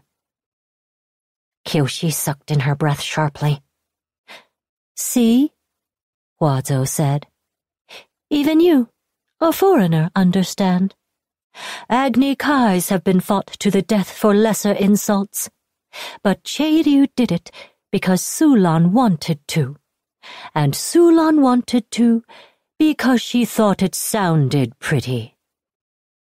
He bowed to her nonsensical whims, and in doing so, angered an entire clan. She threw her shoulders higher. Me, personally, I was less upset about the insult than I was shocked completely staggered that Sulan didn't understand it would be a bad idea. How could the future Fire Lady be so naive? How much damage was she going to cause with her foolishness? Huazo tapped her chest with her hand, her fingers crooked like the claw of a raven eagle. We could have had a fire lady who actually knew how to use power. I could have brought success and prosperity to the rest of the country, like I did for the Saowon. And I could have had a great mentor in you. Kyoshi couldn't help but think about this future that had withered on the vine. One where she had no reason to come into conflict with Huazo. The Avatar and the Fire Lady working together as allies. Chaejin is your second chance at the throne, she said. He's nothing more than your way of reclaiming what should have been. Chaejin is my son, and I love him, Huazo snapped indignantly. But yes, him taking the crown from Sulan's progeny would rectify a few mistakes of the past. At the cost of plunging the nation into war, you can claim not to hate Zoryu and Sulan all you want, but your actions don't follow your words. The leader of the Saowon smirked. Maybe you're right. It's so hard to keep personal matters out of our duties, isn't it, Avatar? The mask slid back over Huazo's face, hiding the candor she shared so openly moments before. I still don't know anything about Yan, or was it Yao? I can't remember. Thank you for making this easier, Kyoshi thought, as Capital Island came into view. Take a left, she said to Jinpa. I'll need to guide you the rest of the way. They landed on a rocky coastline, the view of First Lord's Harbor blocked by jutting promontories. Here, the waters were too dangerous for boats to dock or even linger. Powerful waves slammed into the near vertical cliffs, creating a deafening hiss. The only sign of human interference was a small hut nestled into a crag. Kyoshi had to rely on a faint memory of a written description to find it. I thought we were going to the palace, Huazo said. We will, Kyoshi replied. Eventually. There were no stairs or pathways to the house from the cliffs above or the waters below. A visitor would need a bison or have to be an extremely skilled bender in order to reach it. Jinpa brought Yingyong down as far as he could, but there wasn't enough space to land. Kyoshi earthbent a ramp so Huazo could disembark. Go inside, she said. Make yourself comfortable. There should be more preserved food and fresh water, but I doubt you'll need it. We'll be back in less than two hours. Huazo sniffed in confusion and disgust at the house. It was covered in a thick layer of seabird droppings. You're not going to guard me? Where could you go? Kyoshi said. Being ordered inside this strange, unexplained house that existed in defiance of logistics unsettled Huazo for the first time since Kyoshi had met the woman. But she refused to show weakness. Well, it's not an Ember Island bungalow, but it'll do. She fought past her hesitation and marched across the bridge. Kyoshi and Jinpa watched her proceed carefully inside, perhaps checking for traps. Once she disappeared from view, he turned to Kyoshi. That was an incredible story she told you, he said. Are you two friends now? I don't think so. Good. It would be difficult if you suddenly became fond of Huazo. Again, he showed the lack of a typical airbender's scruples. By all rights, she should have had to lock him to the ground alongside Rangi. Instead, he was enabling her the same way the Saowon were doing for Yun. Jinpa, she said, how long have you been traveling with me as my secretary and adviser? He scratched the top of his head. He hadn't shaved in a while, and his hair was starting to grow back. Well, I don't remember the date we made it official, but I suppose you could start counting from when you first had to leave the Southern Air Temple to mop up the splinter fleets of the Fifth Nation before they could reform. Then we went to Misty Palms and ran into that problem with the beetle-headed merchants and their mercenaries. By the time you'd destroyed the Emerald Claws, people knew they should go through me to talk to you. Kyoshi nodded. She could count each of those adventures through the scars on her body, up to and including the raid on Long Kao. Brutal business, all of it. And yet, not once have you ever advised me to follow the path of peace. Jinpa stuffed his tongue under his lower lip. He looked away from her. You've seen me take a lot of punishment, Kyoshi said. But you've also seen me inflict a great deal of it and you've said nothing. How odd for an air nomad. I don't believe that simple deference to the Avatar is what's keeping you quiet as you watch me violate your spiritual values over and over again. She'd caught him out. She might not have had the specifics, but she'd caught him out just the same. It's as you suspect, Jinpa said. I'm an air nomad, but I'm also something else. I belong to another community. Your friends you play Pai Sho with? Yes, the senior members of the group agreed I should help you establish your avatarhood in whatever way I can, even if your actions go against what I've been taught as an airbender. He rubbed the back of his head, uncomfortable with revealing so much.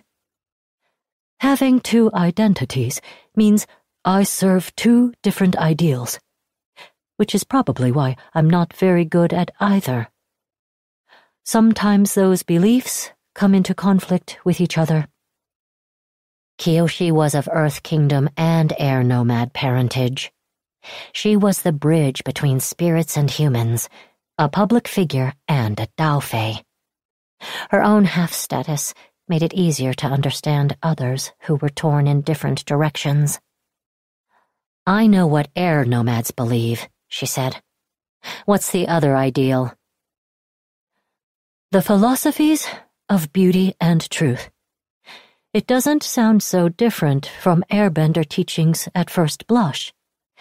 But to uphold such values requires a deep attachment and love for the greater world that enlightened air nomads aren't supposed to have. Some of my friends in the other nations would argue that, on occasion, truth and beauty must be defended with ugliness. They would claim a gardener who nurtures a flower so others can enjoy it bloom for a few moments must spend much time with their hands buried in dirt. Kyoshi would have chosen a less pleasant word than dirt.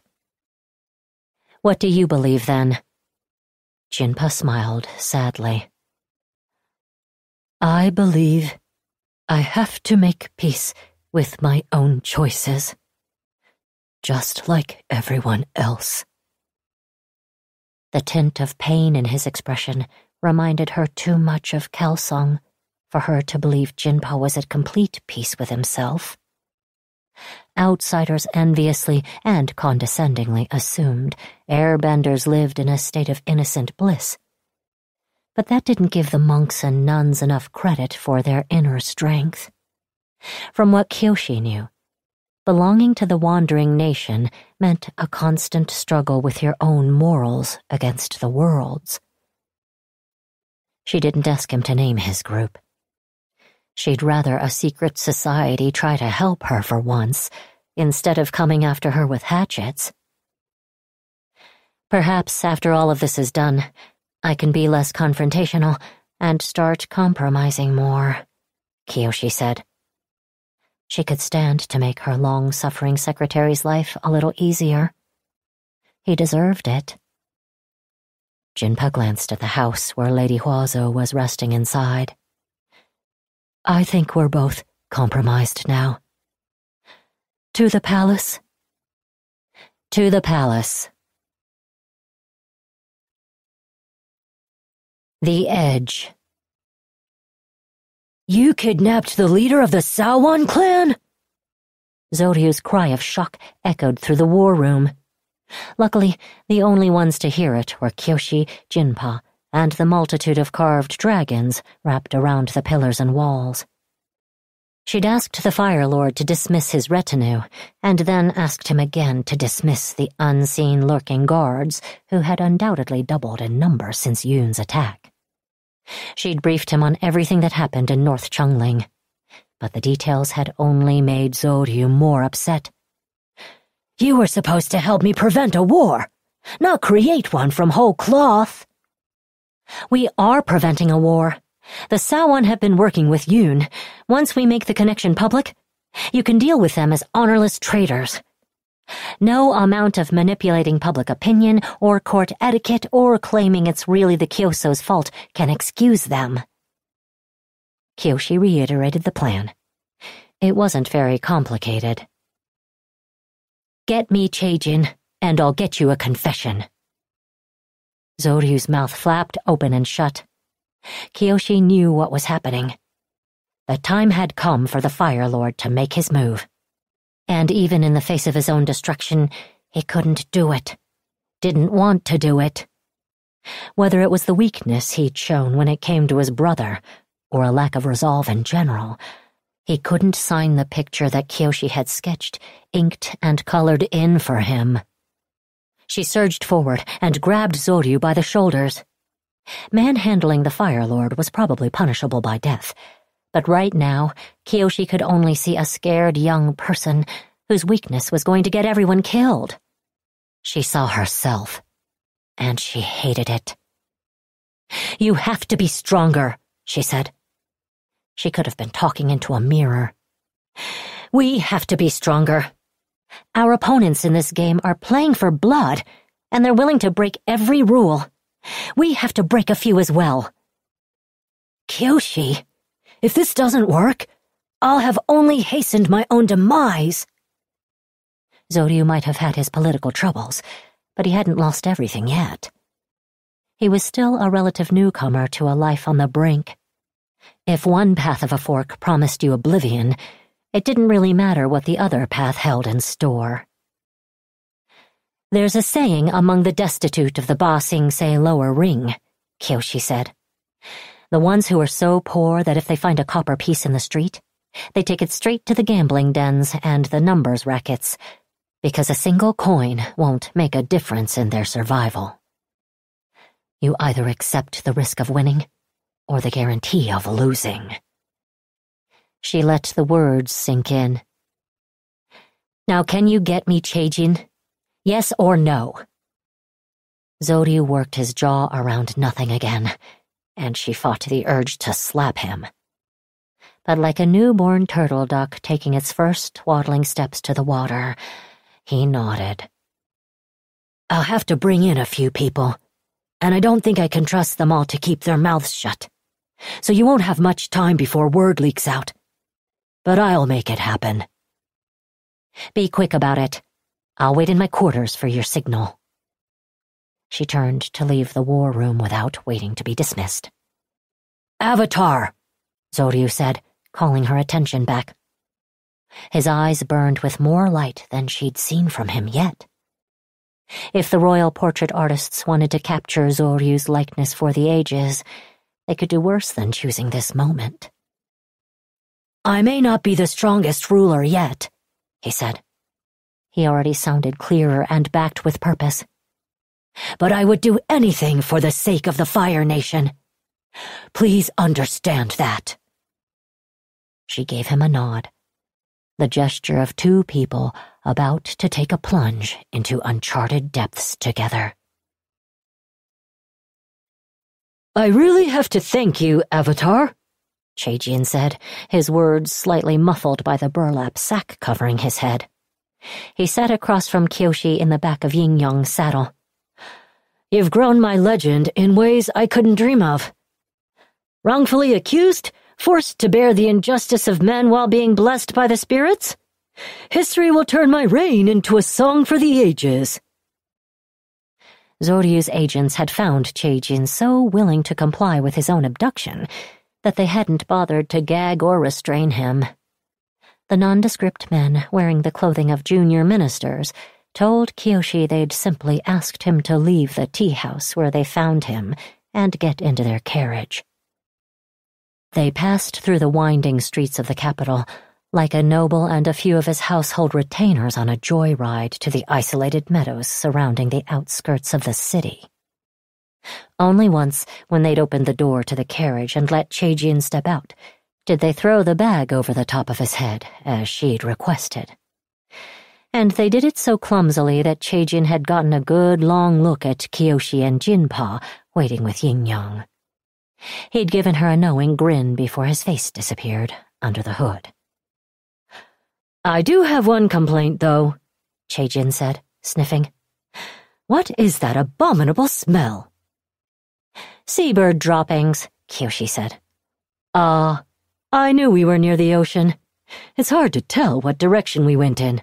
I've never traveled by air before.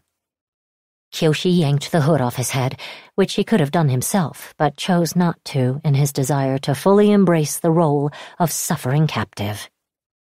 Jinpa pulled his bison down, level with the platform the hut stood on.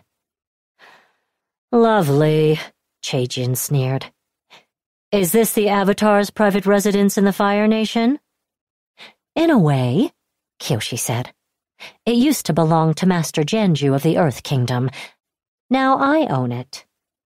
She leaned closer to his ear. Your mother's inside. To Chaejin, it was a sudden tangent, and he laughed. Very funny, Avatar. Do you and I have business here or not? Kyoshi violently ripped away the foundations of the hut with earth bending. Planks and splinters flew into the air like they'd been caught in a tornado. Huazo, suddenly revealed, screamed in surprise. Mother! Chaejin tried to reach for her, but Kyoshi hadn't made a ramp this time. The gap between Yingyong's saddle and the stone platform was too far for him to leap across. They were, however, close enough for everyone to hear each other. What is the meaning of this? Huazo shouted. I told you I don't know where Yun is. So, now you remember his name, Kyoshi said. She slashed one of her hands at the cliffside. Cracks ran around the rock Huazo stood on, puffing out thin lines of dust. The entire platform lurched, threatening to plunge into the sea. Chaejin threw out his arms in a panic, as if he could control the earth himself. No, stop! Kyoshi, what are you doing? Jinpa shouted. I thought you were just going to scare them a little. The airbender's shock was real, and not an act put on to convince the Saowon. She hadn't told Jinpa how far she was truly willing to go. She didn't quite know herself. Where is Yun? Kyoshi didn't care whether Huazo or Chaejin told her. One of them had to know. You've been working with him this whole time, in the palace and in North Chungling. Admit it. Where is he? The stone supporting Huazo dropped another foot. Kyoshi, that's enough, Jinpa said. He gathered the reins to fly them away. Don't, she ordered Jinpa. I might lose control over the stone. One wrong move would send Lady Huazo plummeting into the sea. We don't know where Yun is, Chaejin cried. We've never dealt with him. His denial sent Kyoshi into a rage. With her other hand, she grabbed him by the throat and angled him over the saddle railing. Now, both of the Saowon threatened to fall. Let my son go, you monster! Huazo shrieked on her hands and knees. Viper! Animal! Kyoshi would be those things if necessary. I'm only going to ask one more time, she said. And in her heart, she knew it was no exaggeration. She had lost her patience, her honor, her friend. She had reached her limits. She was done, finally done, and unless Huazo or Chaejin answered her, they would be too. Where is Yun? Kyoshi. She shook her head in confusion. She normally didn't hear Kuruk's voice so clearly. His husky growl pierced through the roar of the waves, the whistling of the wind. Kyoshi, this isn't who you are. Chaejin raised his tear-stained face and wailed in helplessness. It was the same cry the little girl in Longko had made, watching her parents dragged into the street. Maybe Kyoshi had cried like that once, as she watched a bison fly away from Yokoya, never to return. Sobbing, Huazo crawled to the edge of the cliff and reached for her son. It was a fruitless gesture, but she'd be that much closer to her child, whom she loved more than her own life. Kyoshi finally saw the truth, bare and stripped open. They didn't know where Yun was. They hadn't been working with him. In her frenzy, she had nearly killed mother and son in front of each other.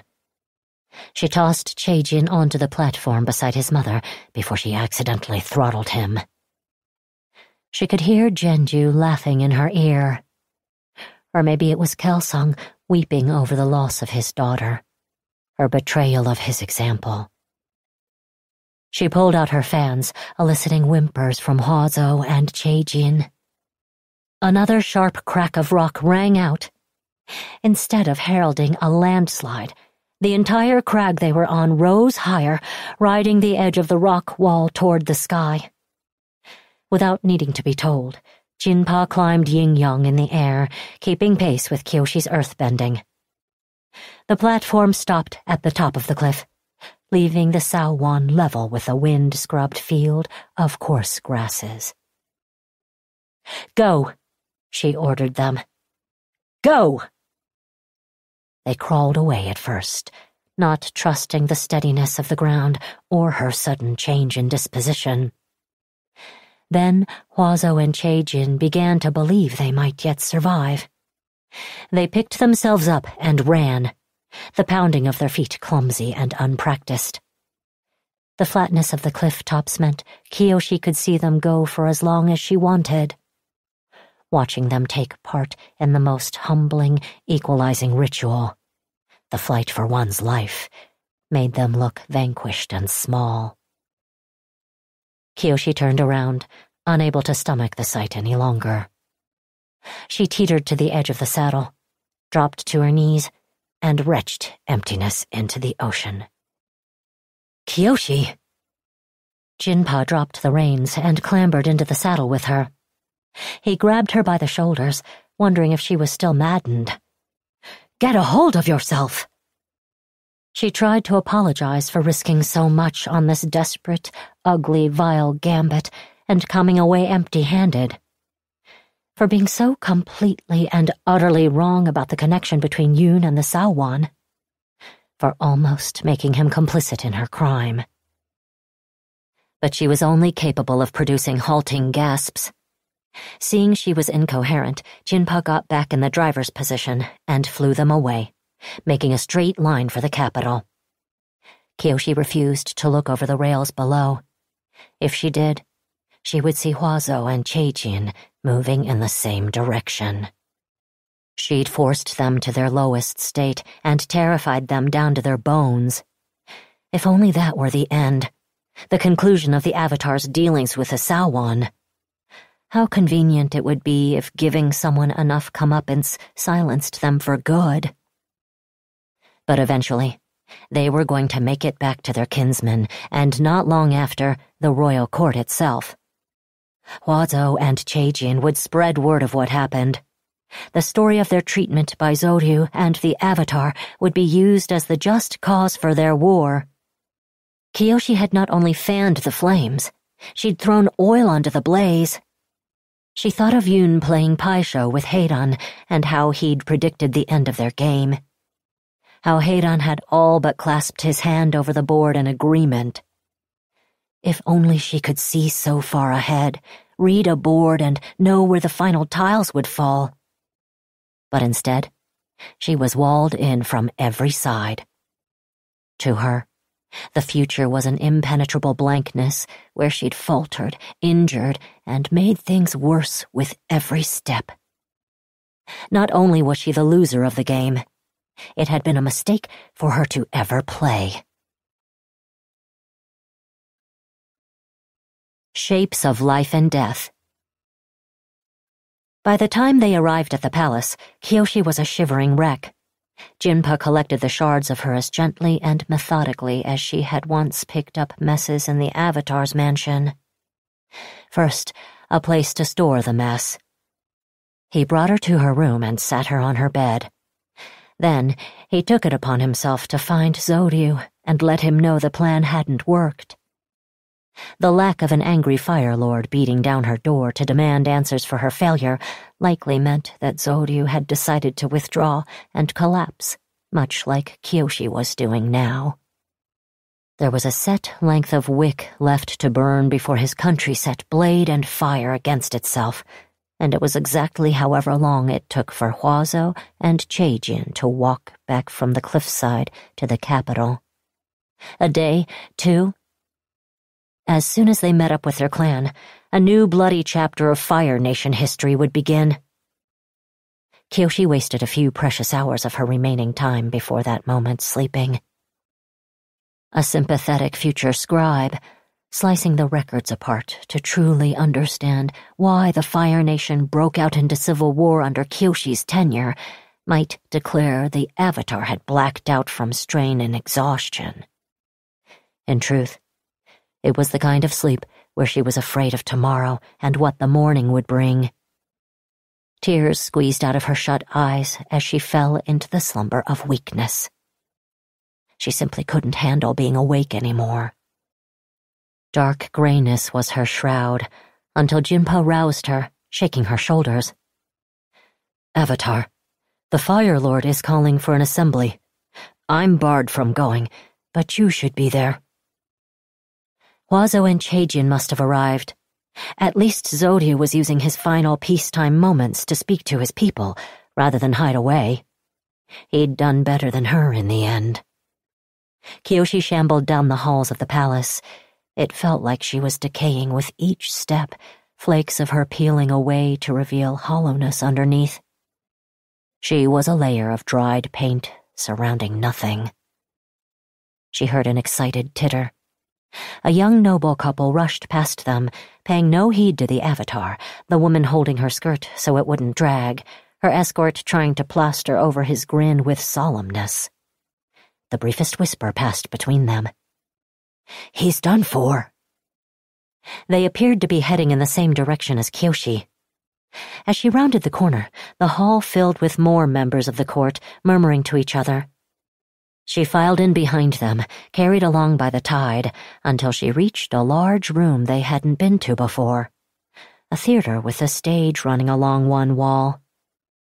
It must have been built so the royal family could take in plays without having to rub shoulders with the residents of Caldera City, or worse, Harbor City. It was standing room only. Kyoshi lingered near the back. Like with any performance, there was an agonizing wait until the first actor emerged. The crowd hushed when Zoryu walked out on stage, looking haggard and resigned. A wispy mustache had formed over his upper lip like mold on bread. My friends, he said, it has been a difficult time for our great nation. Instead of peace and abundance, this year's festival of Szeto has brought a horrendous attack upon the sanctity of the palace, the bodies of our court, and the Fire Nation's history itself. The ruination of the Fire Avatar Gallery is a grievous wound to my heart. It will never heal. Zoryu was much better at speaking alone from an elevated position than he was at mingling in a crowd where he could be overshadowed by his political foes. The slouch in his shoulders was less pronounced, and there was a flinty look in his eye. I told myself that if I couldn't avenge this slight upon our honor, I had no right to call myself Fire Lord, he said. That much still holds true. His audience ruffled like stalks of wheat in the breeze. This was no mere update. About a quarter of the nobles packed into this room were Saowon. They smirked in delight at their victory. The men and women Kyoshi could identify as Keohso numbered fewer than half the Saowon. Rage warped their faces to the point she thought their noses would start bleeding. There was no need for flower symbols to tell who belonged to which clan. The nobles who weren't part of one faction or the other in this rivalry were already darting their eyes around, wondering if they'd sufficiently hedged their bets in favor of the Saowon. Little rings of space began forming around the furious Keohso as people sought more distance from them. Zoryu held his hand up. Let it be known that the spirits of the islands have been watching my reign since its inception, judging my fitness to be Fire Lord. With the attack upon the palace, they put me to the final test. He swept his gaze over the room. And I have passed it. I have found the perpetrator. Bring him out, please.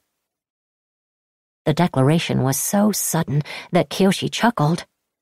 The perpetrator was Yun, which meant Zoryu found Yun. Zoryu had found Yun?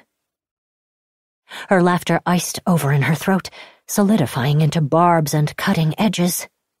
Two palace guards brought out their blindfolded captive, hunched over from the weight of his iron shackles. Kyoshi could only see the top of his tousled brown hair as he was made to kneel next to Zoryu. It was happening too fast. The stage felt disjointed in time from the audience and Kyoshi, as if she were stuck in the same trance as her session with Nyahitha on the mountain. She raised her arm toward Yun and opened her mouth to shout, but Zoryu, working on a faster rhythm, launched into the next stage of his speech. This man has confessed to crimes against the Fire Nation, for which he will be executed, he said. Kyoshi shouldn't have been so shocked to hear him mention capital punishment. But in a prolonged fit of naivete, she hadn't considered at all that finding Yun would mean delivering him to a death sentence. Zoryu grabbed Yun by the head and tilted his face toward the light in the room. It was a meaningful gesture intended to give the audience a better look, both at the captive and Zoryu's dominance over him. Have you anything to say in your defense, you despicable beast? No. Yun's features were smudged heavily with dirt. He wore the same robes he'd appeared in at the party. I infiltrated the palace. I assaulted the members of the court. I vandalized the royal gallery. I killed Chancellor Dairen. Yun took a deep breath. And I did it all at the behest of the Saowon clan. A rumble of shock passed through the crowd. He had to shout to be heard over the din. I was paid by Huazo of the Saowon to humiliate Fire Lord Zoryu. I blasphemed by faking signs from the spirits of the islands. I committed foul deeds here and in North Chungling to instigate a war that might put the usurper Chaejin on the throne. It was a confession to everything Kyoshi thought the Saowon had conspired to. The exact results she'd been hoping to achieve. The tromping of boots could be heard coming down the hall. Nobles began to shout and shove each other in the crowded room. Treason! Zoryu shouted, stoking the fires of confusion and panic instead of calming his subjects. You have heard testimony of treason against the Fire Nation itself all citizens who remain true to our country, regardless of your clan. Seize the Saowon criminals, here and now! The Keohso were the first to act, barely needing a reason. They leaped upon their enemies and dragged them to the ground, a ridiculous-looking scuffle of polished men and silken ladies flailing away like a drunken rage had suddenly possessed them.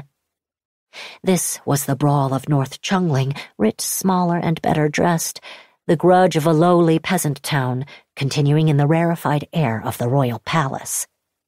Human beings could drape themselves in titles and etiquette, but at their hearts, they were all the same animal. The unaffiliated nobles had a dilemma thrust upon them. Until now, the tides of power had clearly been flowing in one direction. The suddenness of Zoryu's declaration asked them to reverse course, to leap from their doomed boats and start swimming upstream.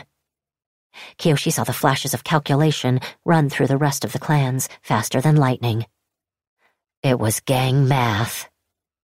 The Saowon really had overstepped their bounds recently, hadn't they? They were the largest family, but their numbers paled in comparison to the rest of the Fire Nation unified. Fire Nation folk were a decisive people. The rest of the clans found no more upside to being allied with the Saowon. They turned on their neighbors with even greater violence than the Keohso, pummeling anyone wearing stone camellias into submission with demonstrative zeal, needing to make up for lost ground. Palace guards, presumably loyal to Zoryu, were flooding into the room. No one wanted to be caught sympathizing with the traitors. Zoryu and his prisoner were hustled out the back by guards as soon as the violence started. Kyoshi fought her way to the stage, slipping by men with bloody faces, nearly stepping on a woman crawling along the floor. She hoisted herself onto the empty platform and followed down the dark passage. Immediately, she crashed into a sharp turn. The stage exit was less a tunnel and more a catacomb, twisting left and right and forking into multiple paths. She lit her way through the maze of wooden walls with fire cradled in her hand and chose her route by listening to the sound of chains rattling. Alone, she was faster than two men dragging a third.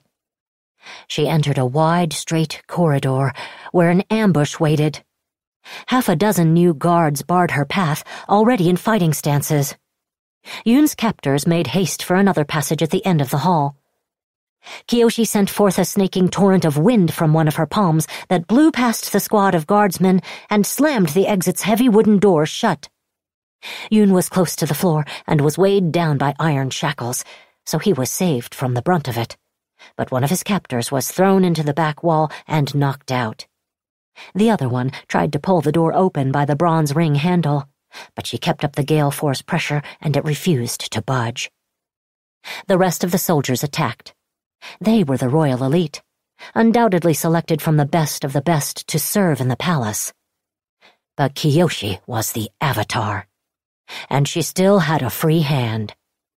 She advanced down the hall through the storm of fireballs, deflecting them at first to the left and right, and then simply catching them once she gauged just how far her raw bending strength surpassed her opponent's. She didn't have to outthink here in this confined space, or possess better technique. She could overwhelm.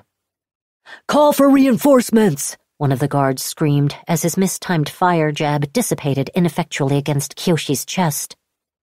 But there were only two ways out of the corridor, and she controlled them both. She flicked a single wrist to counterattack. The dirty secret of airbending Kyoshi had learned through experience was that it was absolutely devastating in close quarters. Surrounded by hard objects, the gentle art of monks and nuns turned utterly brutal. She sent wind back and forth with rapid changes of direction. The guards were taken by their midsections, flung into spine-rattling collisions with the walls and ceilings. They collapsed into armored heaps. Kyoshi walked up to the shackled and blindfolded man who'd managed to inch himself into a sitting position. Who are you? she asked. Who are you, really? Because I know you're not Yun. He cringed. What do you mean? I'm Yun, the man who attacked the palace, the false avatar. She snatched away the cloth tied over his eyes to reveal golden irises. He was Fire Nation, though he looked very much like the man he was impersonating. He had the same handsome planes to his face as Yun, the same hair, the same build. The similarity was amazing, as brotherly as Zoryu and Chaejin. But Kyoshi knew he was a fake from the first word he'd said out loud. He'd been coached to sound like Yun, and was good enough to fool the nobles who'd been at the party. But he wasn't good enough to trick someone who'd lived with Yun and heard every emotion his voice could produce laughter and despair, and maybe even love somewhere in between. Nor was he wounded in the shoulder. Kyoshi hadn't shared that detail with Zoryu. If she had, the Fire Lord would have undoubtedly burned the man to keep up the ruse.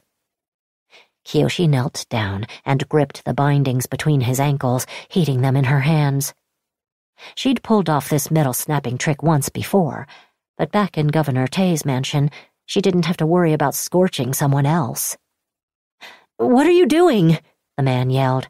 He tried to worm free of her grasp. Stop moving. I'm getting you out of here. I won't let you die for crimes you didn't commit. You can't. Leave me alone. I need this. It took a great deal to distract her so badly that she could feel the pain of burning herself through the numbness of her lightning scars.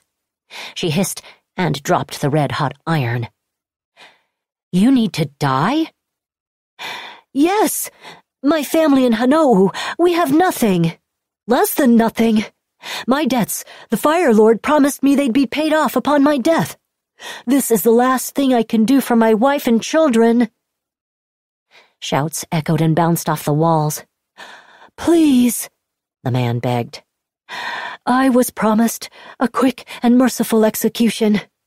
My family will starve if I don't do this. Save me and you'll be killing them. In his scramble for more arguments to hurl at Kyoshi, the man who was probably a farmer or a fisherman down on his luck resorted to the highest level of politics. The court needs its scapegoat, doesn't it? I understand the situation. I'm not stupid. Letting me die is necessary for the country. He spoke the Fire Lord's argument on Zoryu's behalf. It was necessary. Everything was necessary. An innocent man was going to die, and the whole world, down to the victim himself, was whispering in her ear to stand back and let it happen. Kyoshi's shriek started low in her stomach and filled her body. It was a sound of pure and total despair. The country would be saved. Her side had won. The guards rounding the corner were thrown back by her cries of anguish, the ghost tearing itself free from her lungs. Yun's impostor, so ready to die, shuddered away from her howls like they were curses. Kyoshi screamed in the darkness, over and over again, her hatred for the world and herself spiraling into oblivion. House cleaning. She found Zoryu in the war room. A large table had been set amid the dragons. On top were two maps, one of the Fire Islands and another of a single landmass resembling a fish's head. Ma'inka. The island looked like the main dish of a banquet, ready to be carved up and served. The Fire Lord himself was alone in the empty hall, no advisers to give him counsel, leaning over the strategy table with outspread hands as the heavy burden of rulership weighed on his shoulders. Kyoshi wondered why he stayed there, not reacting to her entrance, until she realized there was one other person in the corner of the room.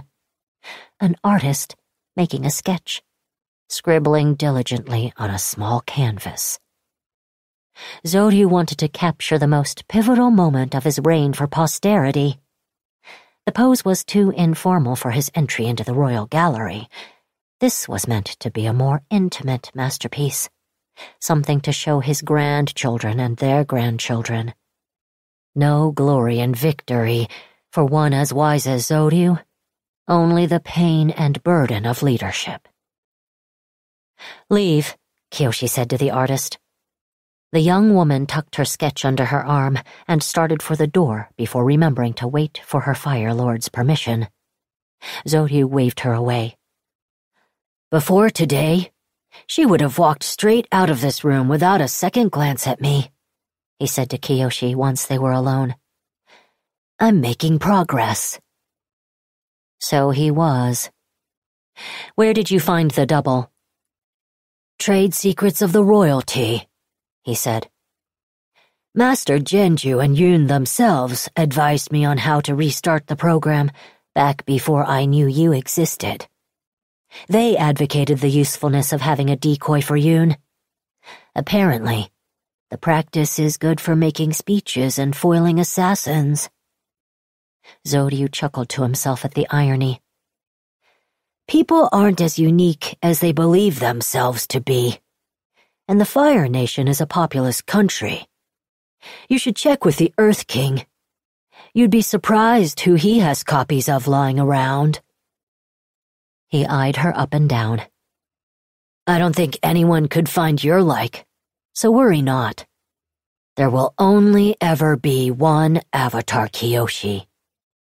It might have been one too many. What will happen to the Saowon? I will round up and arrest the ones here in the capital. The other clans will do the same across their home islands on behalf of the Fire Lord. And then I'll have them killed.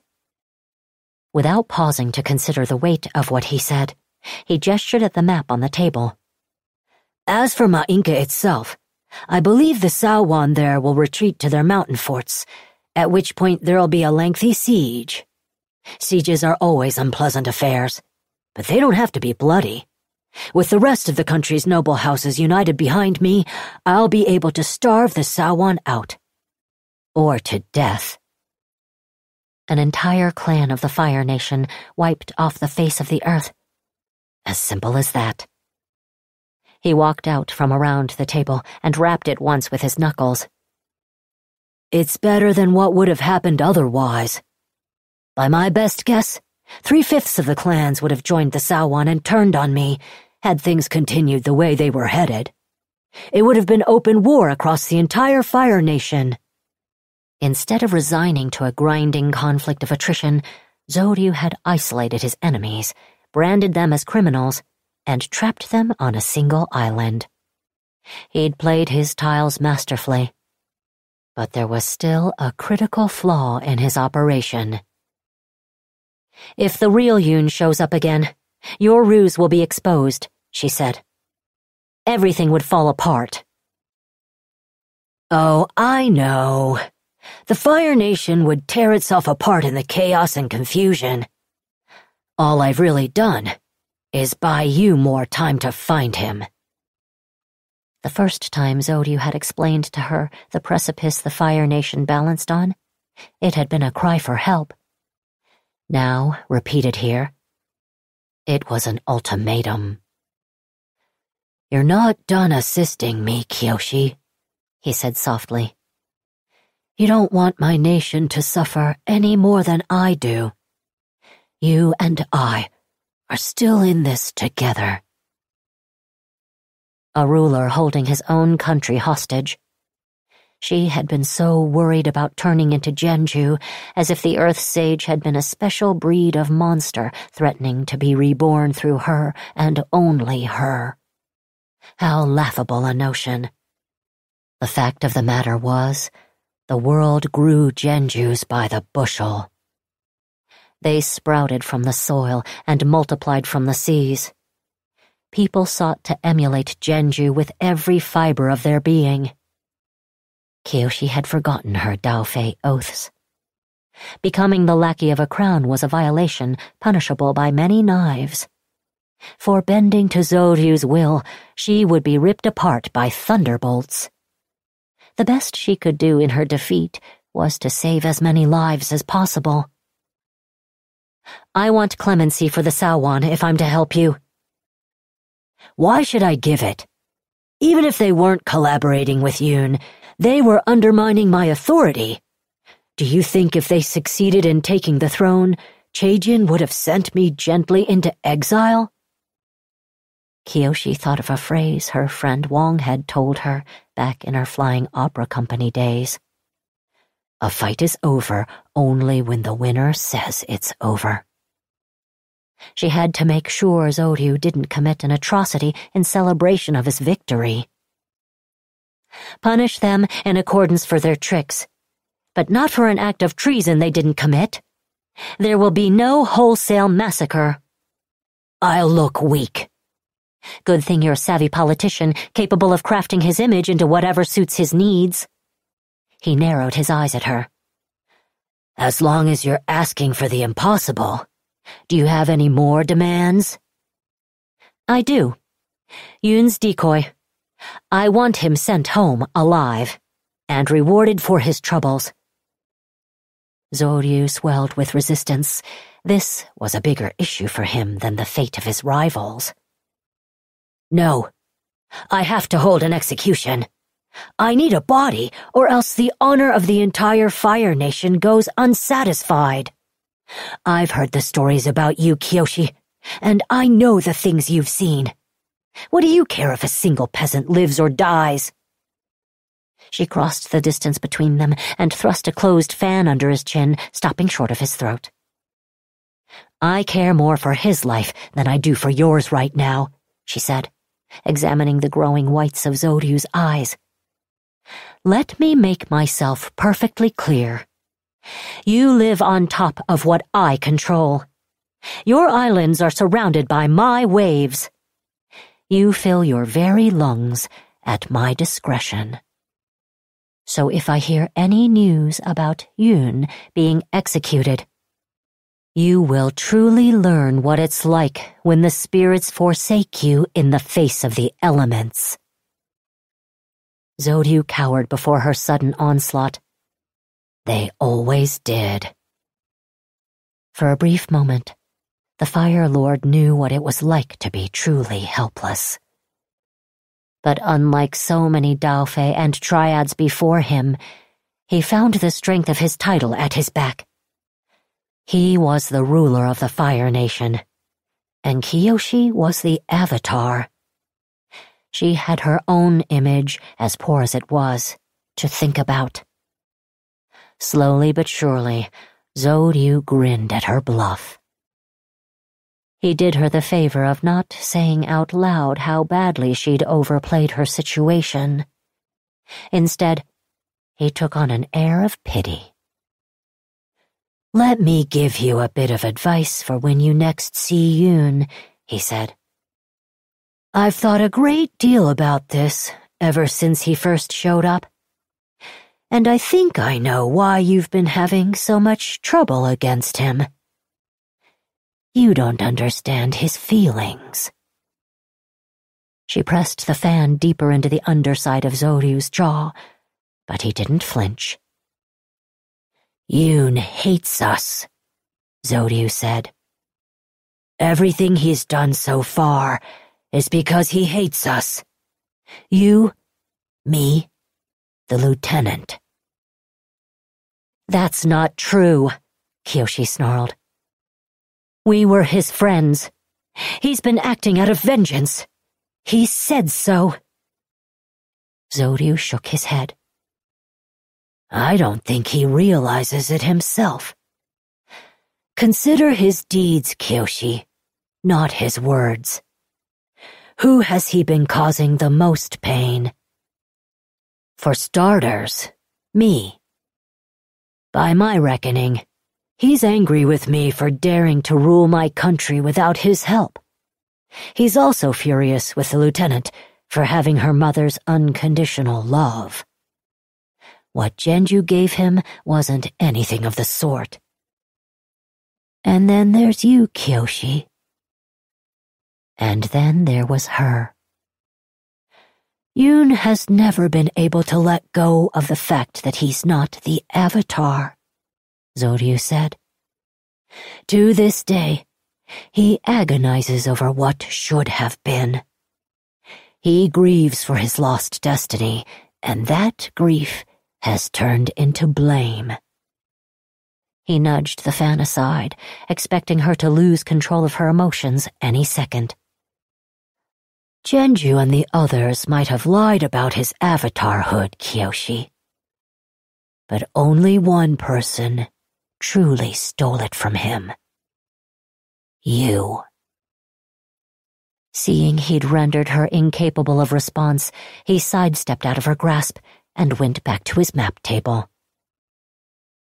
He's punishing us, Kyoshi, for moving on from him and having the things he doesn't. And unless you accept the truth, sooner or later, he is going to punish you in a way I can't even imagine. Kyoshi swallowed the buildup in her throat. She had no way of disproving any of Zoryu's insights other than her own stubborn faith that she knew Yun better. I suppose you can tell all this because you played him in Pai Sho, she said hoarsely. No. I can tell, because I'm not blinded by the past, like the two of you are. Maybe he truly is possessed by a spirit. It doesn't change what needs to be done. He waved at the door. Now please leave me. You have work to do, and I have the future of my country to plan. Second chances. Kyoshi needed to arrange some travel for herself. She couldn't bear having to explain another half-baked plan to Jinpa, nor did she want him present when she carried it out. So she went to a palace minister with her request for a ship and kept the whole arrangement from her secretary. The next morning, upon learning a vessel waited for her at the harbor, she left the palace by herself.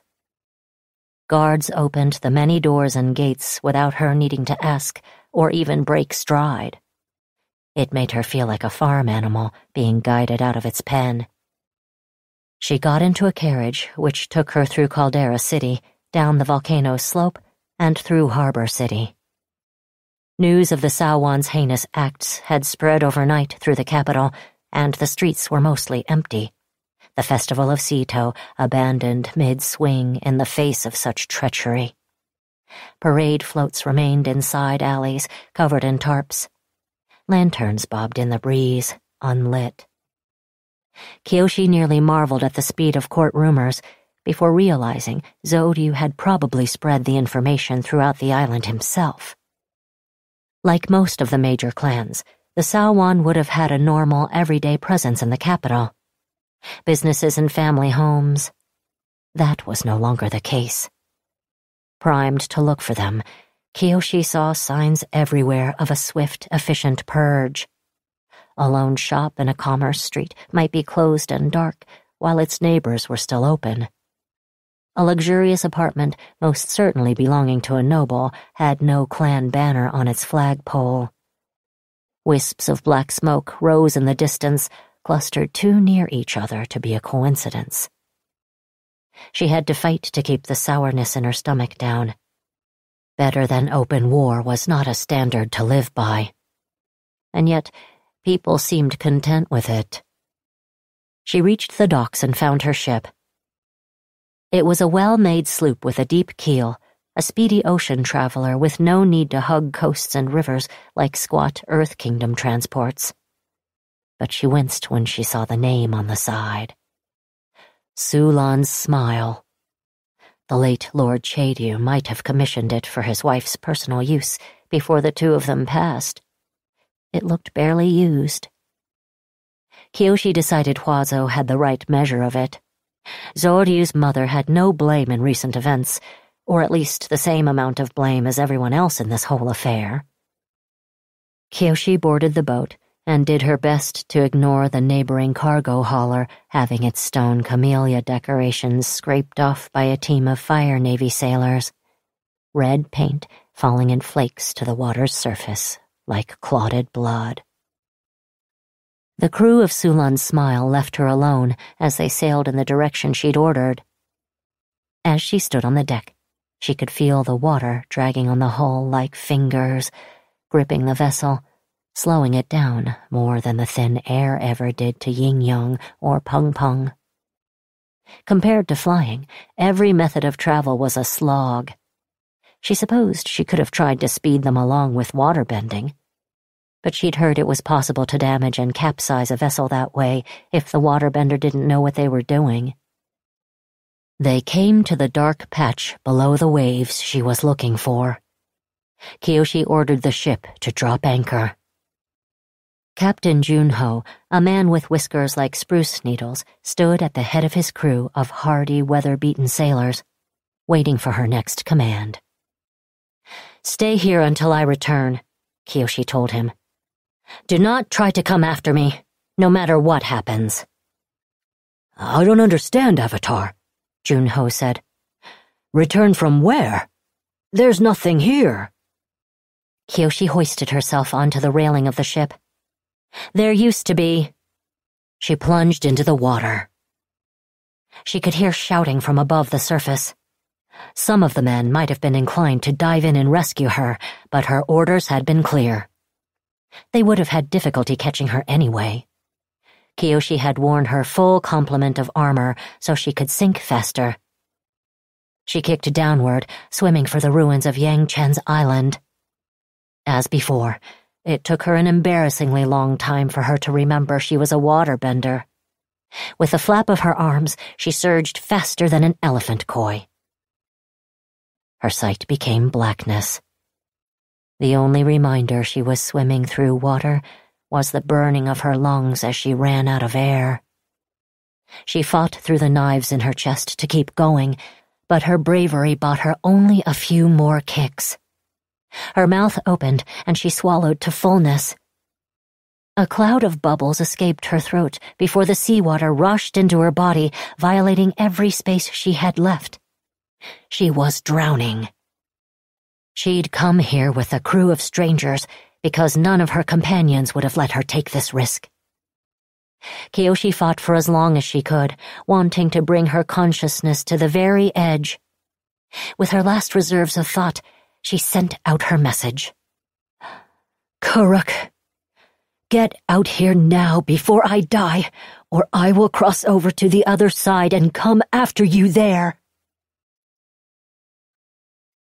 Kid, you can open your eyes. Kyoshi blinked awake. It was warm and bright. The scent of grass tickled her nose. She was sitting in a green field that rolled gently into the distance. On one side of the horizon was a row of trees that looked placed by hand, applied to the top of the hills, like Kyoshi's eyebrow liner when she wore her makeup. Opposite the forest was a tall peak jutting high into the air after a few false starts. Lines of clouds converged to a point behind it, as if the mountain were a sun emitting beams of light. Her predecessor in the Avatar cycle was dressed more casually than the one time he'd fully appeared before her. Kuruk was without his furs and wore only a light blue water tribe summer tunic. His arms and neck were still adorned with the sharp teeth and claws of beasts, strung through by leather thongs. He made a crooked little half smile that tugged one side of his face higher. I've been trying to get a hold of you for the longest time, but I needed your help to do it. An avatar talking to their past lives requires true willingness from both ends his message to her in the Southern Air Temple. Need your help. He hadn't been asking for a favor from beyond the grave. He needed her help in order to communicate properly. Of all the stupid, unclear ways for him to put it. What did you want to talk about? The same thing as you. Your boy. Him and Father Glowworm I can guide you to what you seek. It's why you're here now, isn't it? So she hadn't been wrong in going to North Chungling to get Kuruk's help. Congratulations to her. Vindication felt about as good as drowning. She should have just kept her mouth shut and taken whatever assistance Kuruk was offering. But there was an unsettling calmness to their conversation. It was happening in complete silence. Something was off. This is the spirit world, isn't it? she asked. Where are the spirits? The two of them were the only beings sitting in the vast field. Kyoshi had little to base her expectations on, but unless the plants and rocks themselves were alive, this place was as devoid of life as the dried patches of the Si Wong Desert. Kuruk winced. Most spirits tend to give me a wide berth. Why? He didn't want to say. But he was talking to himself. Lying was pointless. Because I used to hunt them.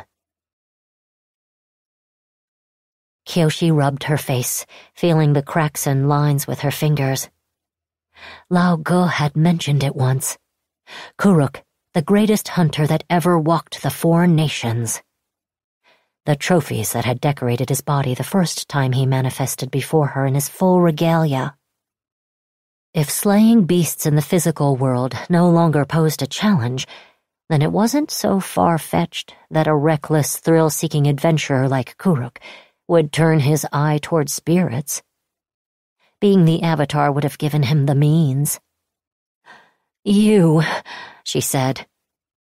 It was hard to speak through the grin ripping her mouth apart, and difficult to see through the tears streaming down her face. You are something else. Letting her feelings run loose was like putting boiled herbs to a burn.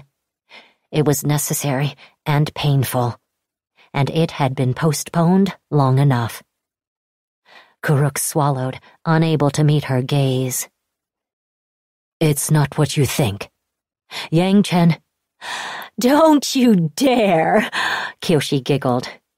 Her tears flew down her own throat as she gasped. Don't you dare bring her into this. You're not worthy of her legacy. Your name belongs in the gutter with mine. Here she was, in the middle of the most sacred act an avatar could perform. Except she was Kyoshi, and Kuruk was Kuruk. Had there ever been a worse duo in history? Disaster followed by catastrophe? The hilarity of her situation snuffed itself out like a candle with a glass placed over it. A dead, airless feeling followed. This isn't fair, she said. None of this is fair. The earth around her began to ripple. She heard a flitting, flipping sound, like the pages of a thick book being swiped. Starting from the horizon, a crack in the grass began to zigzag and spiderweb toward them. Pieces of the terrain itself started falling into the rift, making it clear that she and Kuruk stood not on solid ground, but a fragile, thin surface. This wasn't bending. It was a reflection of the wounds she'd suffered. Here in the spirit world, her pain had substance. I hate you! She screamed at Kuruk. The tear in the ground revealed a shade of color underneath that Kyoshi could not explain in the language of the four nations. It was the tint of the abyss, the background swirl of chaos. If she fell into it, there would be no coming back. You had everything handed to you. Yang Chen gave her legacy to you, and you squandered it. You left me a world full of nothing but suffering and misery. The collapse picked up speed, racing toward her and her past life, threatening to drop them both into a twisted new existence. The landslide consumed the trees, the grass, the sky, abrading reality, shrinking her mind. Nothingness in an onrushing wave. Kuruk gazed at the annihilation coming for them both, and in response, he gave her a look of complete surrender. You have every right, he said gently. At the very last second, the crumbling halted at the edge of their feet. Did she? No, she thought. She didn't. She didn't have the right to lose herself in her rage and let it take her to oblivion. No matter what she'd been through. She wouldn't allow herself to become a human scar, a compendium of personal loss. She had the obligation to be more than the sum of her grievances with the world. Gradually, shard by shard, the surfaces and planes of the spirit world floated back into place raised from the chasm they had fallen into, affixing themselves to each other like a plate being mended with gilded lacquer. Whether it was her doing or the work of forces beyond her control, she wasn't sure. Either way, it was slow going. Rebuilding always took longer than destruction, cleaning a mess more time than making it. Kuruk watched the landscape repair itself, neutrality still lingering in his expression, despite the fact he'd nearly taken a plunge into the terrifying beyond with Kyoshi. You came here for answers, he said to her, holding out his hand. I have to show you something. Don't touch me. She smacked his hand away. In the moment they made contact, it occurred to Kyoshi she wasn't wearing her gauntlets in the spirit world.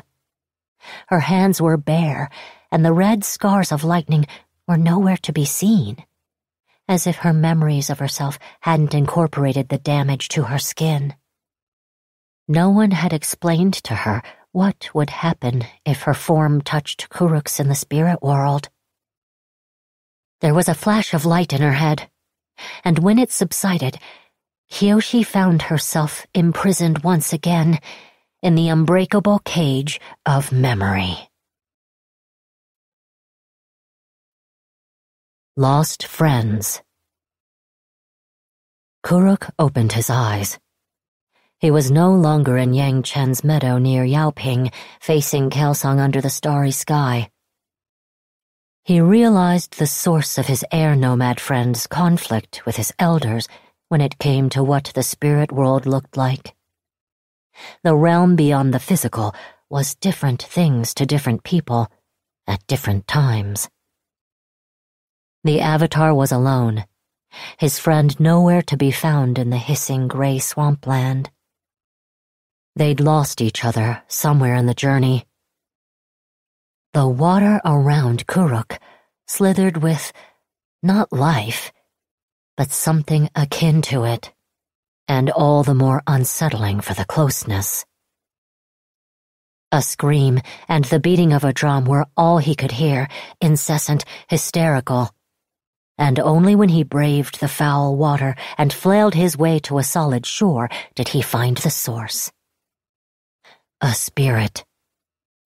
Not one of Kelsang's playful creatures, but a monstrosity the size of a house, gripping the ground with arms like spider limbs and bashing its featureless head against the earth over and over again causing itself horrible pain, but never ceasing its assault, nor its shriek that came from no discernible mouth.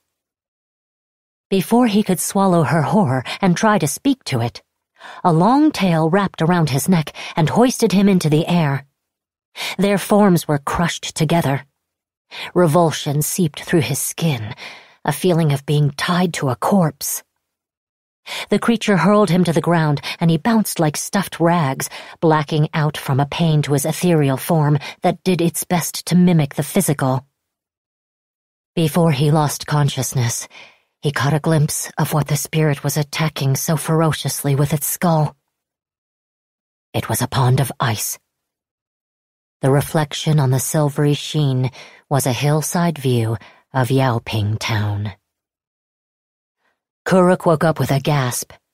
Kelsang was still sitting across from him, his eyes closed, murmuring pleasantries like he was attending a tea ceremony.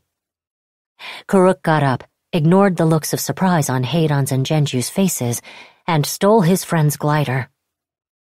He rode his own furious squall of airbending to Yaoping.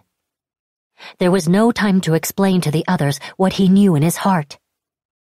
That monstrous spirit had found a crack between the spirit world and the world of humans. If it broke through, it was going to slaughter everyone it came across. There was only one place where someone could see the town from above, like Kuruk had, and that was the entrance to the salt mines in the neighboring mountain. He landed the glider and stood before the hole in the world, the gaping maw of darkness. He summoned his courage and ran inside. Better to cross through the rift and go on the attack in the spirit world. He would have his bending that way. Kelsang had said so. He found the enraged spirit and began to fight it. He didn't know how long the battle raged. He only knew with grim certainty that the right avatar had been chosen for this task. This foe was a beast, and he was a hunter. A hunter struck fast and true and was merciful to their prey. A hunter approached their duty with solemn respect. It took bringing all four elements to bear against the maddened spirit to bring it down, but bring it down he did. He was victorious. The town was saved. All would be well. The next morning, his friends found the Avatar crawling blindly through the streets of Yaoping, foaming at the mouth. It was days before he could speak.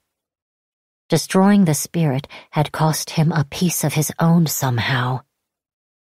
He was bleeding inside, losing something more vital than blood, vitality leaching away in a manner no healer could fix.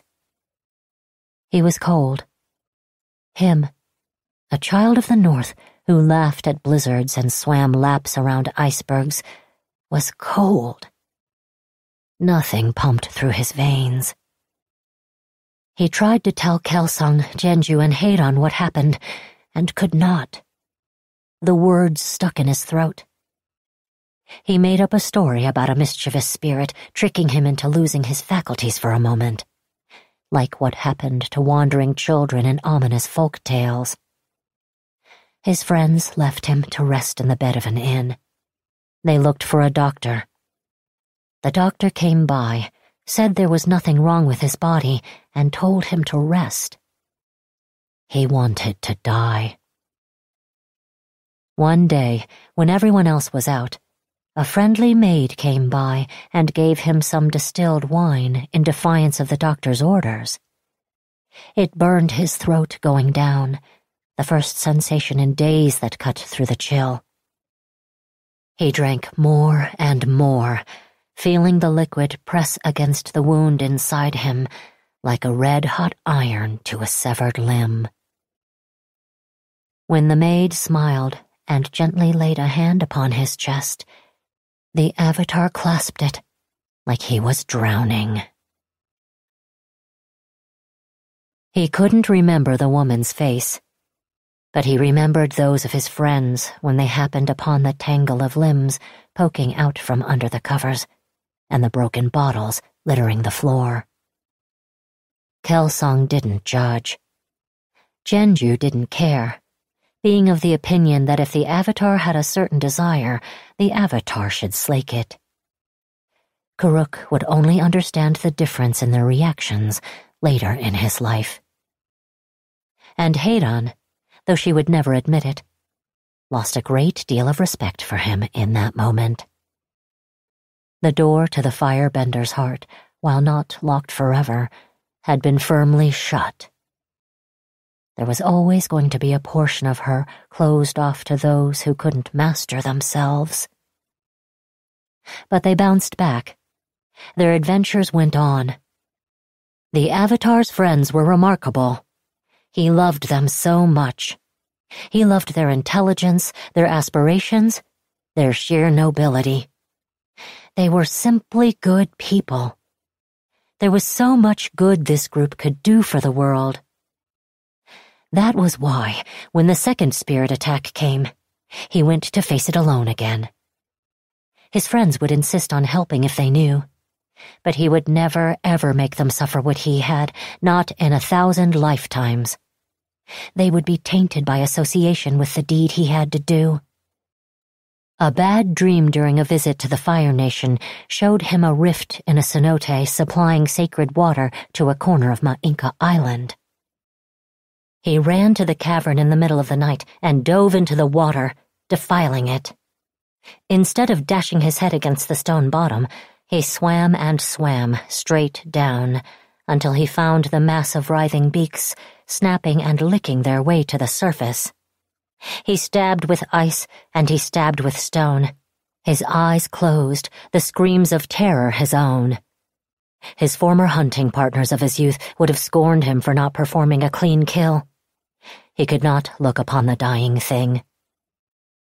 Once the deed was done, Kuruk dragged himself over the lip of the cenote, weeping water onto the ledge. The cold emptiness inside him had returned in force. He crawled like a baby until he reached the feet of a man who stared down at him in puzzlement and distaste. The man was a fire national from a clan or tribe he didn't recognize. His name was Nyahitha, he said, and after receiving a premonition, the elders of the Bhanti had sent him here to give aid to the Avatar. It was clear he had trouble believing this bedraggled mess was great Yang Chen's successor. Nyahitha hauled Kuruk to a campsite in the jungle and performed some kind of diagnostic ritual, guiding heat along his energy pathways, similar to the way a northern healer would use the water within a patient's body. He confirmed what Kuruk had already guessed that coming into contact with these dark creatures and destroying them was causing damage to his own spirit. Nyahitha repaired what he could, but admitted a permanent toll would be taken each time another of these battles was fought. Already, Kuruk was going to be out of the running for longest era in the Avatar history books. Such terrible bedside manner for a doctor, Kuruk joked. Couldn't he have broken the news a little more gently? Then he threw up blood all over the fire sage's robes. Nyahitha's dire warnings cemented Kuruk's decision not to tell his companions about the spirit incursions. They would follow him into any danger and give their lives to protect his. Staining the vibrant spirits of Hei-Ran and Kelsang and Jianzhu with this sickness would be a tragedy too horrible to consider. He was not going to see that happen, not even if it meant his own oblivion. He began to take breaks from his missions with them to do research with Nyahitha. They visited the hidden library of the Bhanti, a contender for the greatest repository of spiritual knowledge in the physical realm.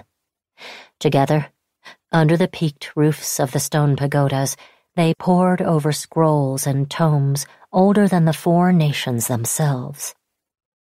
They deduced that the spirits were trying to force their way through newly created cracks in the boundary between the spirit world and the lands of humans. They did not know why or how these cracks were forming all of a sudden. Normally, places where spirits could cross over were ancient and sacred and rare. Special circumstances like the twilights of hallowed dates were required. That didn't seem to be the case anymore. They also searched for a better technique to subdue their foes, but found none. Perhaps it had yet to be invented. Kuruk shuddered as he closed the last promising book in the Bhanti library without finding salvation. As more attacks came, he realized he could stalk the dark creatures across the spirit world itself, sometimes following the wake of great disturbances and storms across the ever-changing landscape, and sometimes relying on his own preternatural tracking skills his ability to cut sign from sheer ice and bare rock and the smallest out-of-place blade of grass. On such excursions, he always had to pass through a rift from the physical world to the spiritual, taking on his quarry with his physical body. Without his bending, he stood no chance, and it made more sense to fight on the spirit world side of the border, to minimize collateral damage to humans. And so he hunted. He walked the realm beyond the physical, searching for spirits with murderous intent trying to force their way into a human population. Each time he found one, Kuruk tried his best to placate the being's anger at the cost of his blood and sweat and bones. Nothing worked. To save lives, he had to fight. He had to kill. He and Nyahitha told no one what they did. They were like people graduating from petty theft to organized crime, in too deep to ever extricate themselves. By the time they reached a certain number of hunts, layfolk would have shunned them for the spirits they'd destroyed, let alone the Bhanti or the air nomads. The world went on. It had competent people looking after it. Kuruk, never one for meetings, where the quickest minds were forced to adopt the pace of the slowest, began to sleep through them, exhausted by the lingering pain and the wine he drank to dull it. Jianzhu would inevitably work things out with the diplomats and ministers and ambassadors by the time he woke up. His nights were spent carousing at parties in taverns, at contests of bending prowess, trying to feel as human as possible with as many different humans as possible. He secretly hoped Nyahitha would find a sacred text declaring the official treatment for his symptoms was to be close to life, joy, and the touch of warm bodies. But no. The hedonism of his self-prescribed healing process was his own weakness showing through. Nothing else. Nyahitha partook in the treatment as well, surprising Kyoshi with his indulgences. The formerly austere sage pursued excess with the immoderation of a man denied. Kuruk barely noticed his friends splitting apart. The treasures of his life scattered over the four nations to pursue their own paths they'd all come to the same conclusion.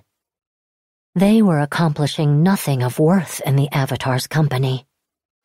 It felt like one day he was playing his daily game of Pai Sho with Jianzhu, and the next, he was reading Jianzhu's letter of admonishment for not attending Hei-Ran's wedding. Hei-Ran. Kuruk had been out of his mind with grief when he showed up at Kelsang's with that poem. A spirit had tried to break through the day before, and his pent-up fury at himself for lying to Hadon by omission about so many different things for all these years exploded. He had annihilated the creature with the full power of the Avatar state, an unworthy act no matter the circumstances. The poem was a feeble attempt to turn back time to a point where he wasn't such a miserable failure who abused Yang Chen's gifts. An age where he was still within reach of deserving Hadon's love. He channeled his sorrow into more research with Nyahitha, longer expeditions into the spirit world. He finally discovered how the tunnels to the physical realm were being created, his knowledge of beasts coming to the forefront once again. Animals often took over structures created by other animals, like how jaguar beetles would live in the vast complex mounds of angler termites after the original residents moved on to form other colonies. The cracks in reality were being created by a single spirit. Kuruk switched his focus to pinpointing the origins of the tunnels instead of the spirits trying to use them circling closer and closer to the source, until he encountered Father Glowworm, the world borer, it within the hole. Finally, he'd found a spirit that would talk to the Avatar. He learned Father Glowworm had the power to rasp away at the barrier between the physical and spiritual worlds leaking wisps of its essence through the cracks it made to bask in the warmth and chaos of the mortal realm at his pleasure. Did it take the occasional human here and there? Yes, but what hunter didn't snatch up choice prey when the opportunity presented itself?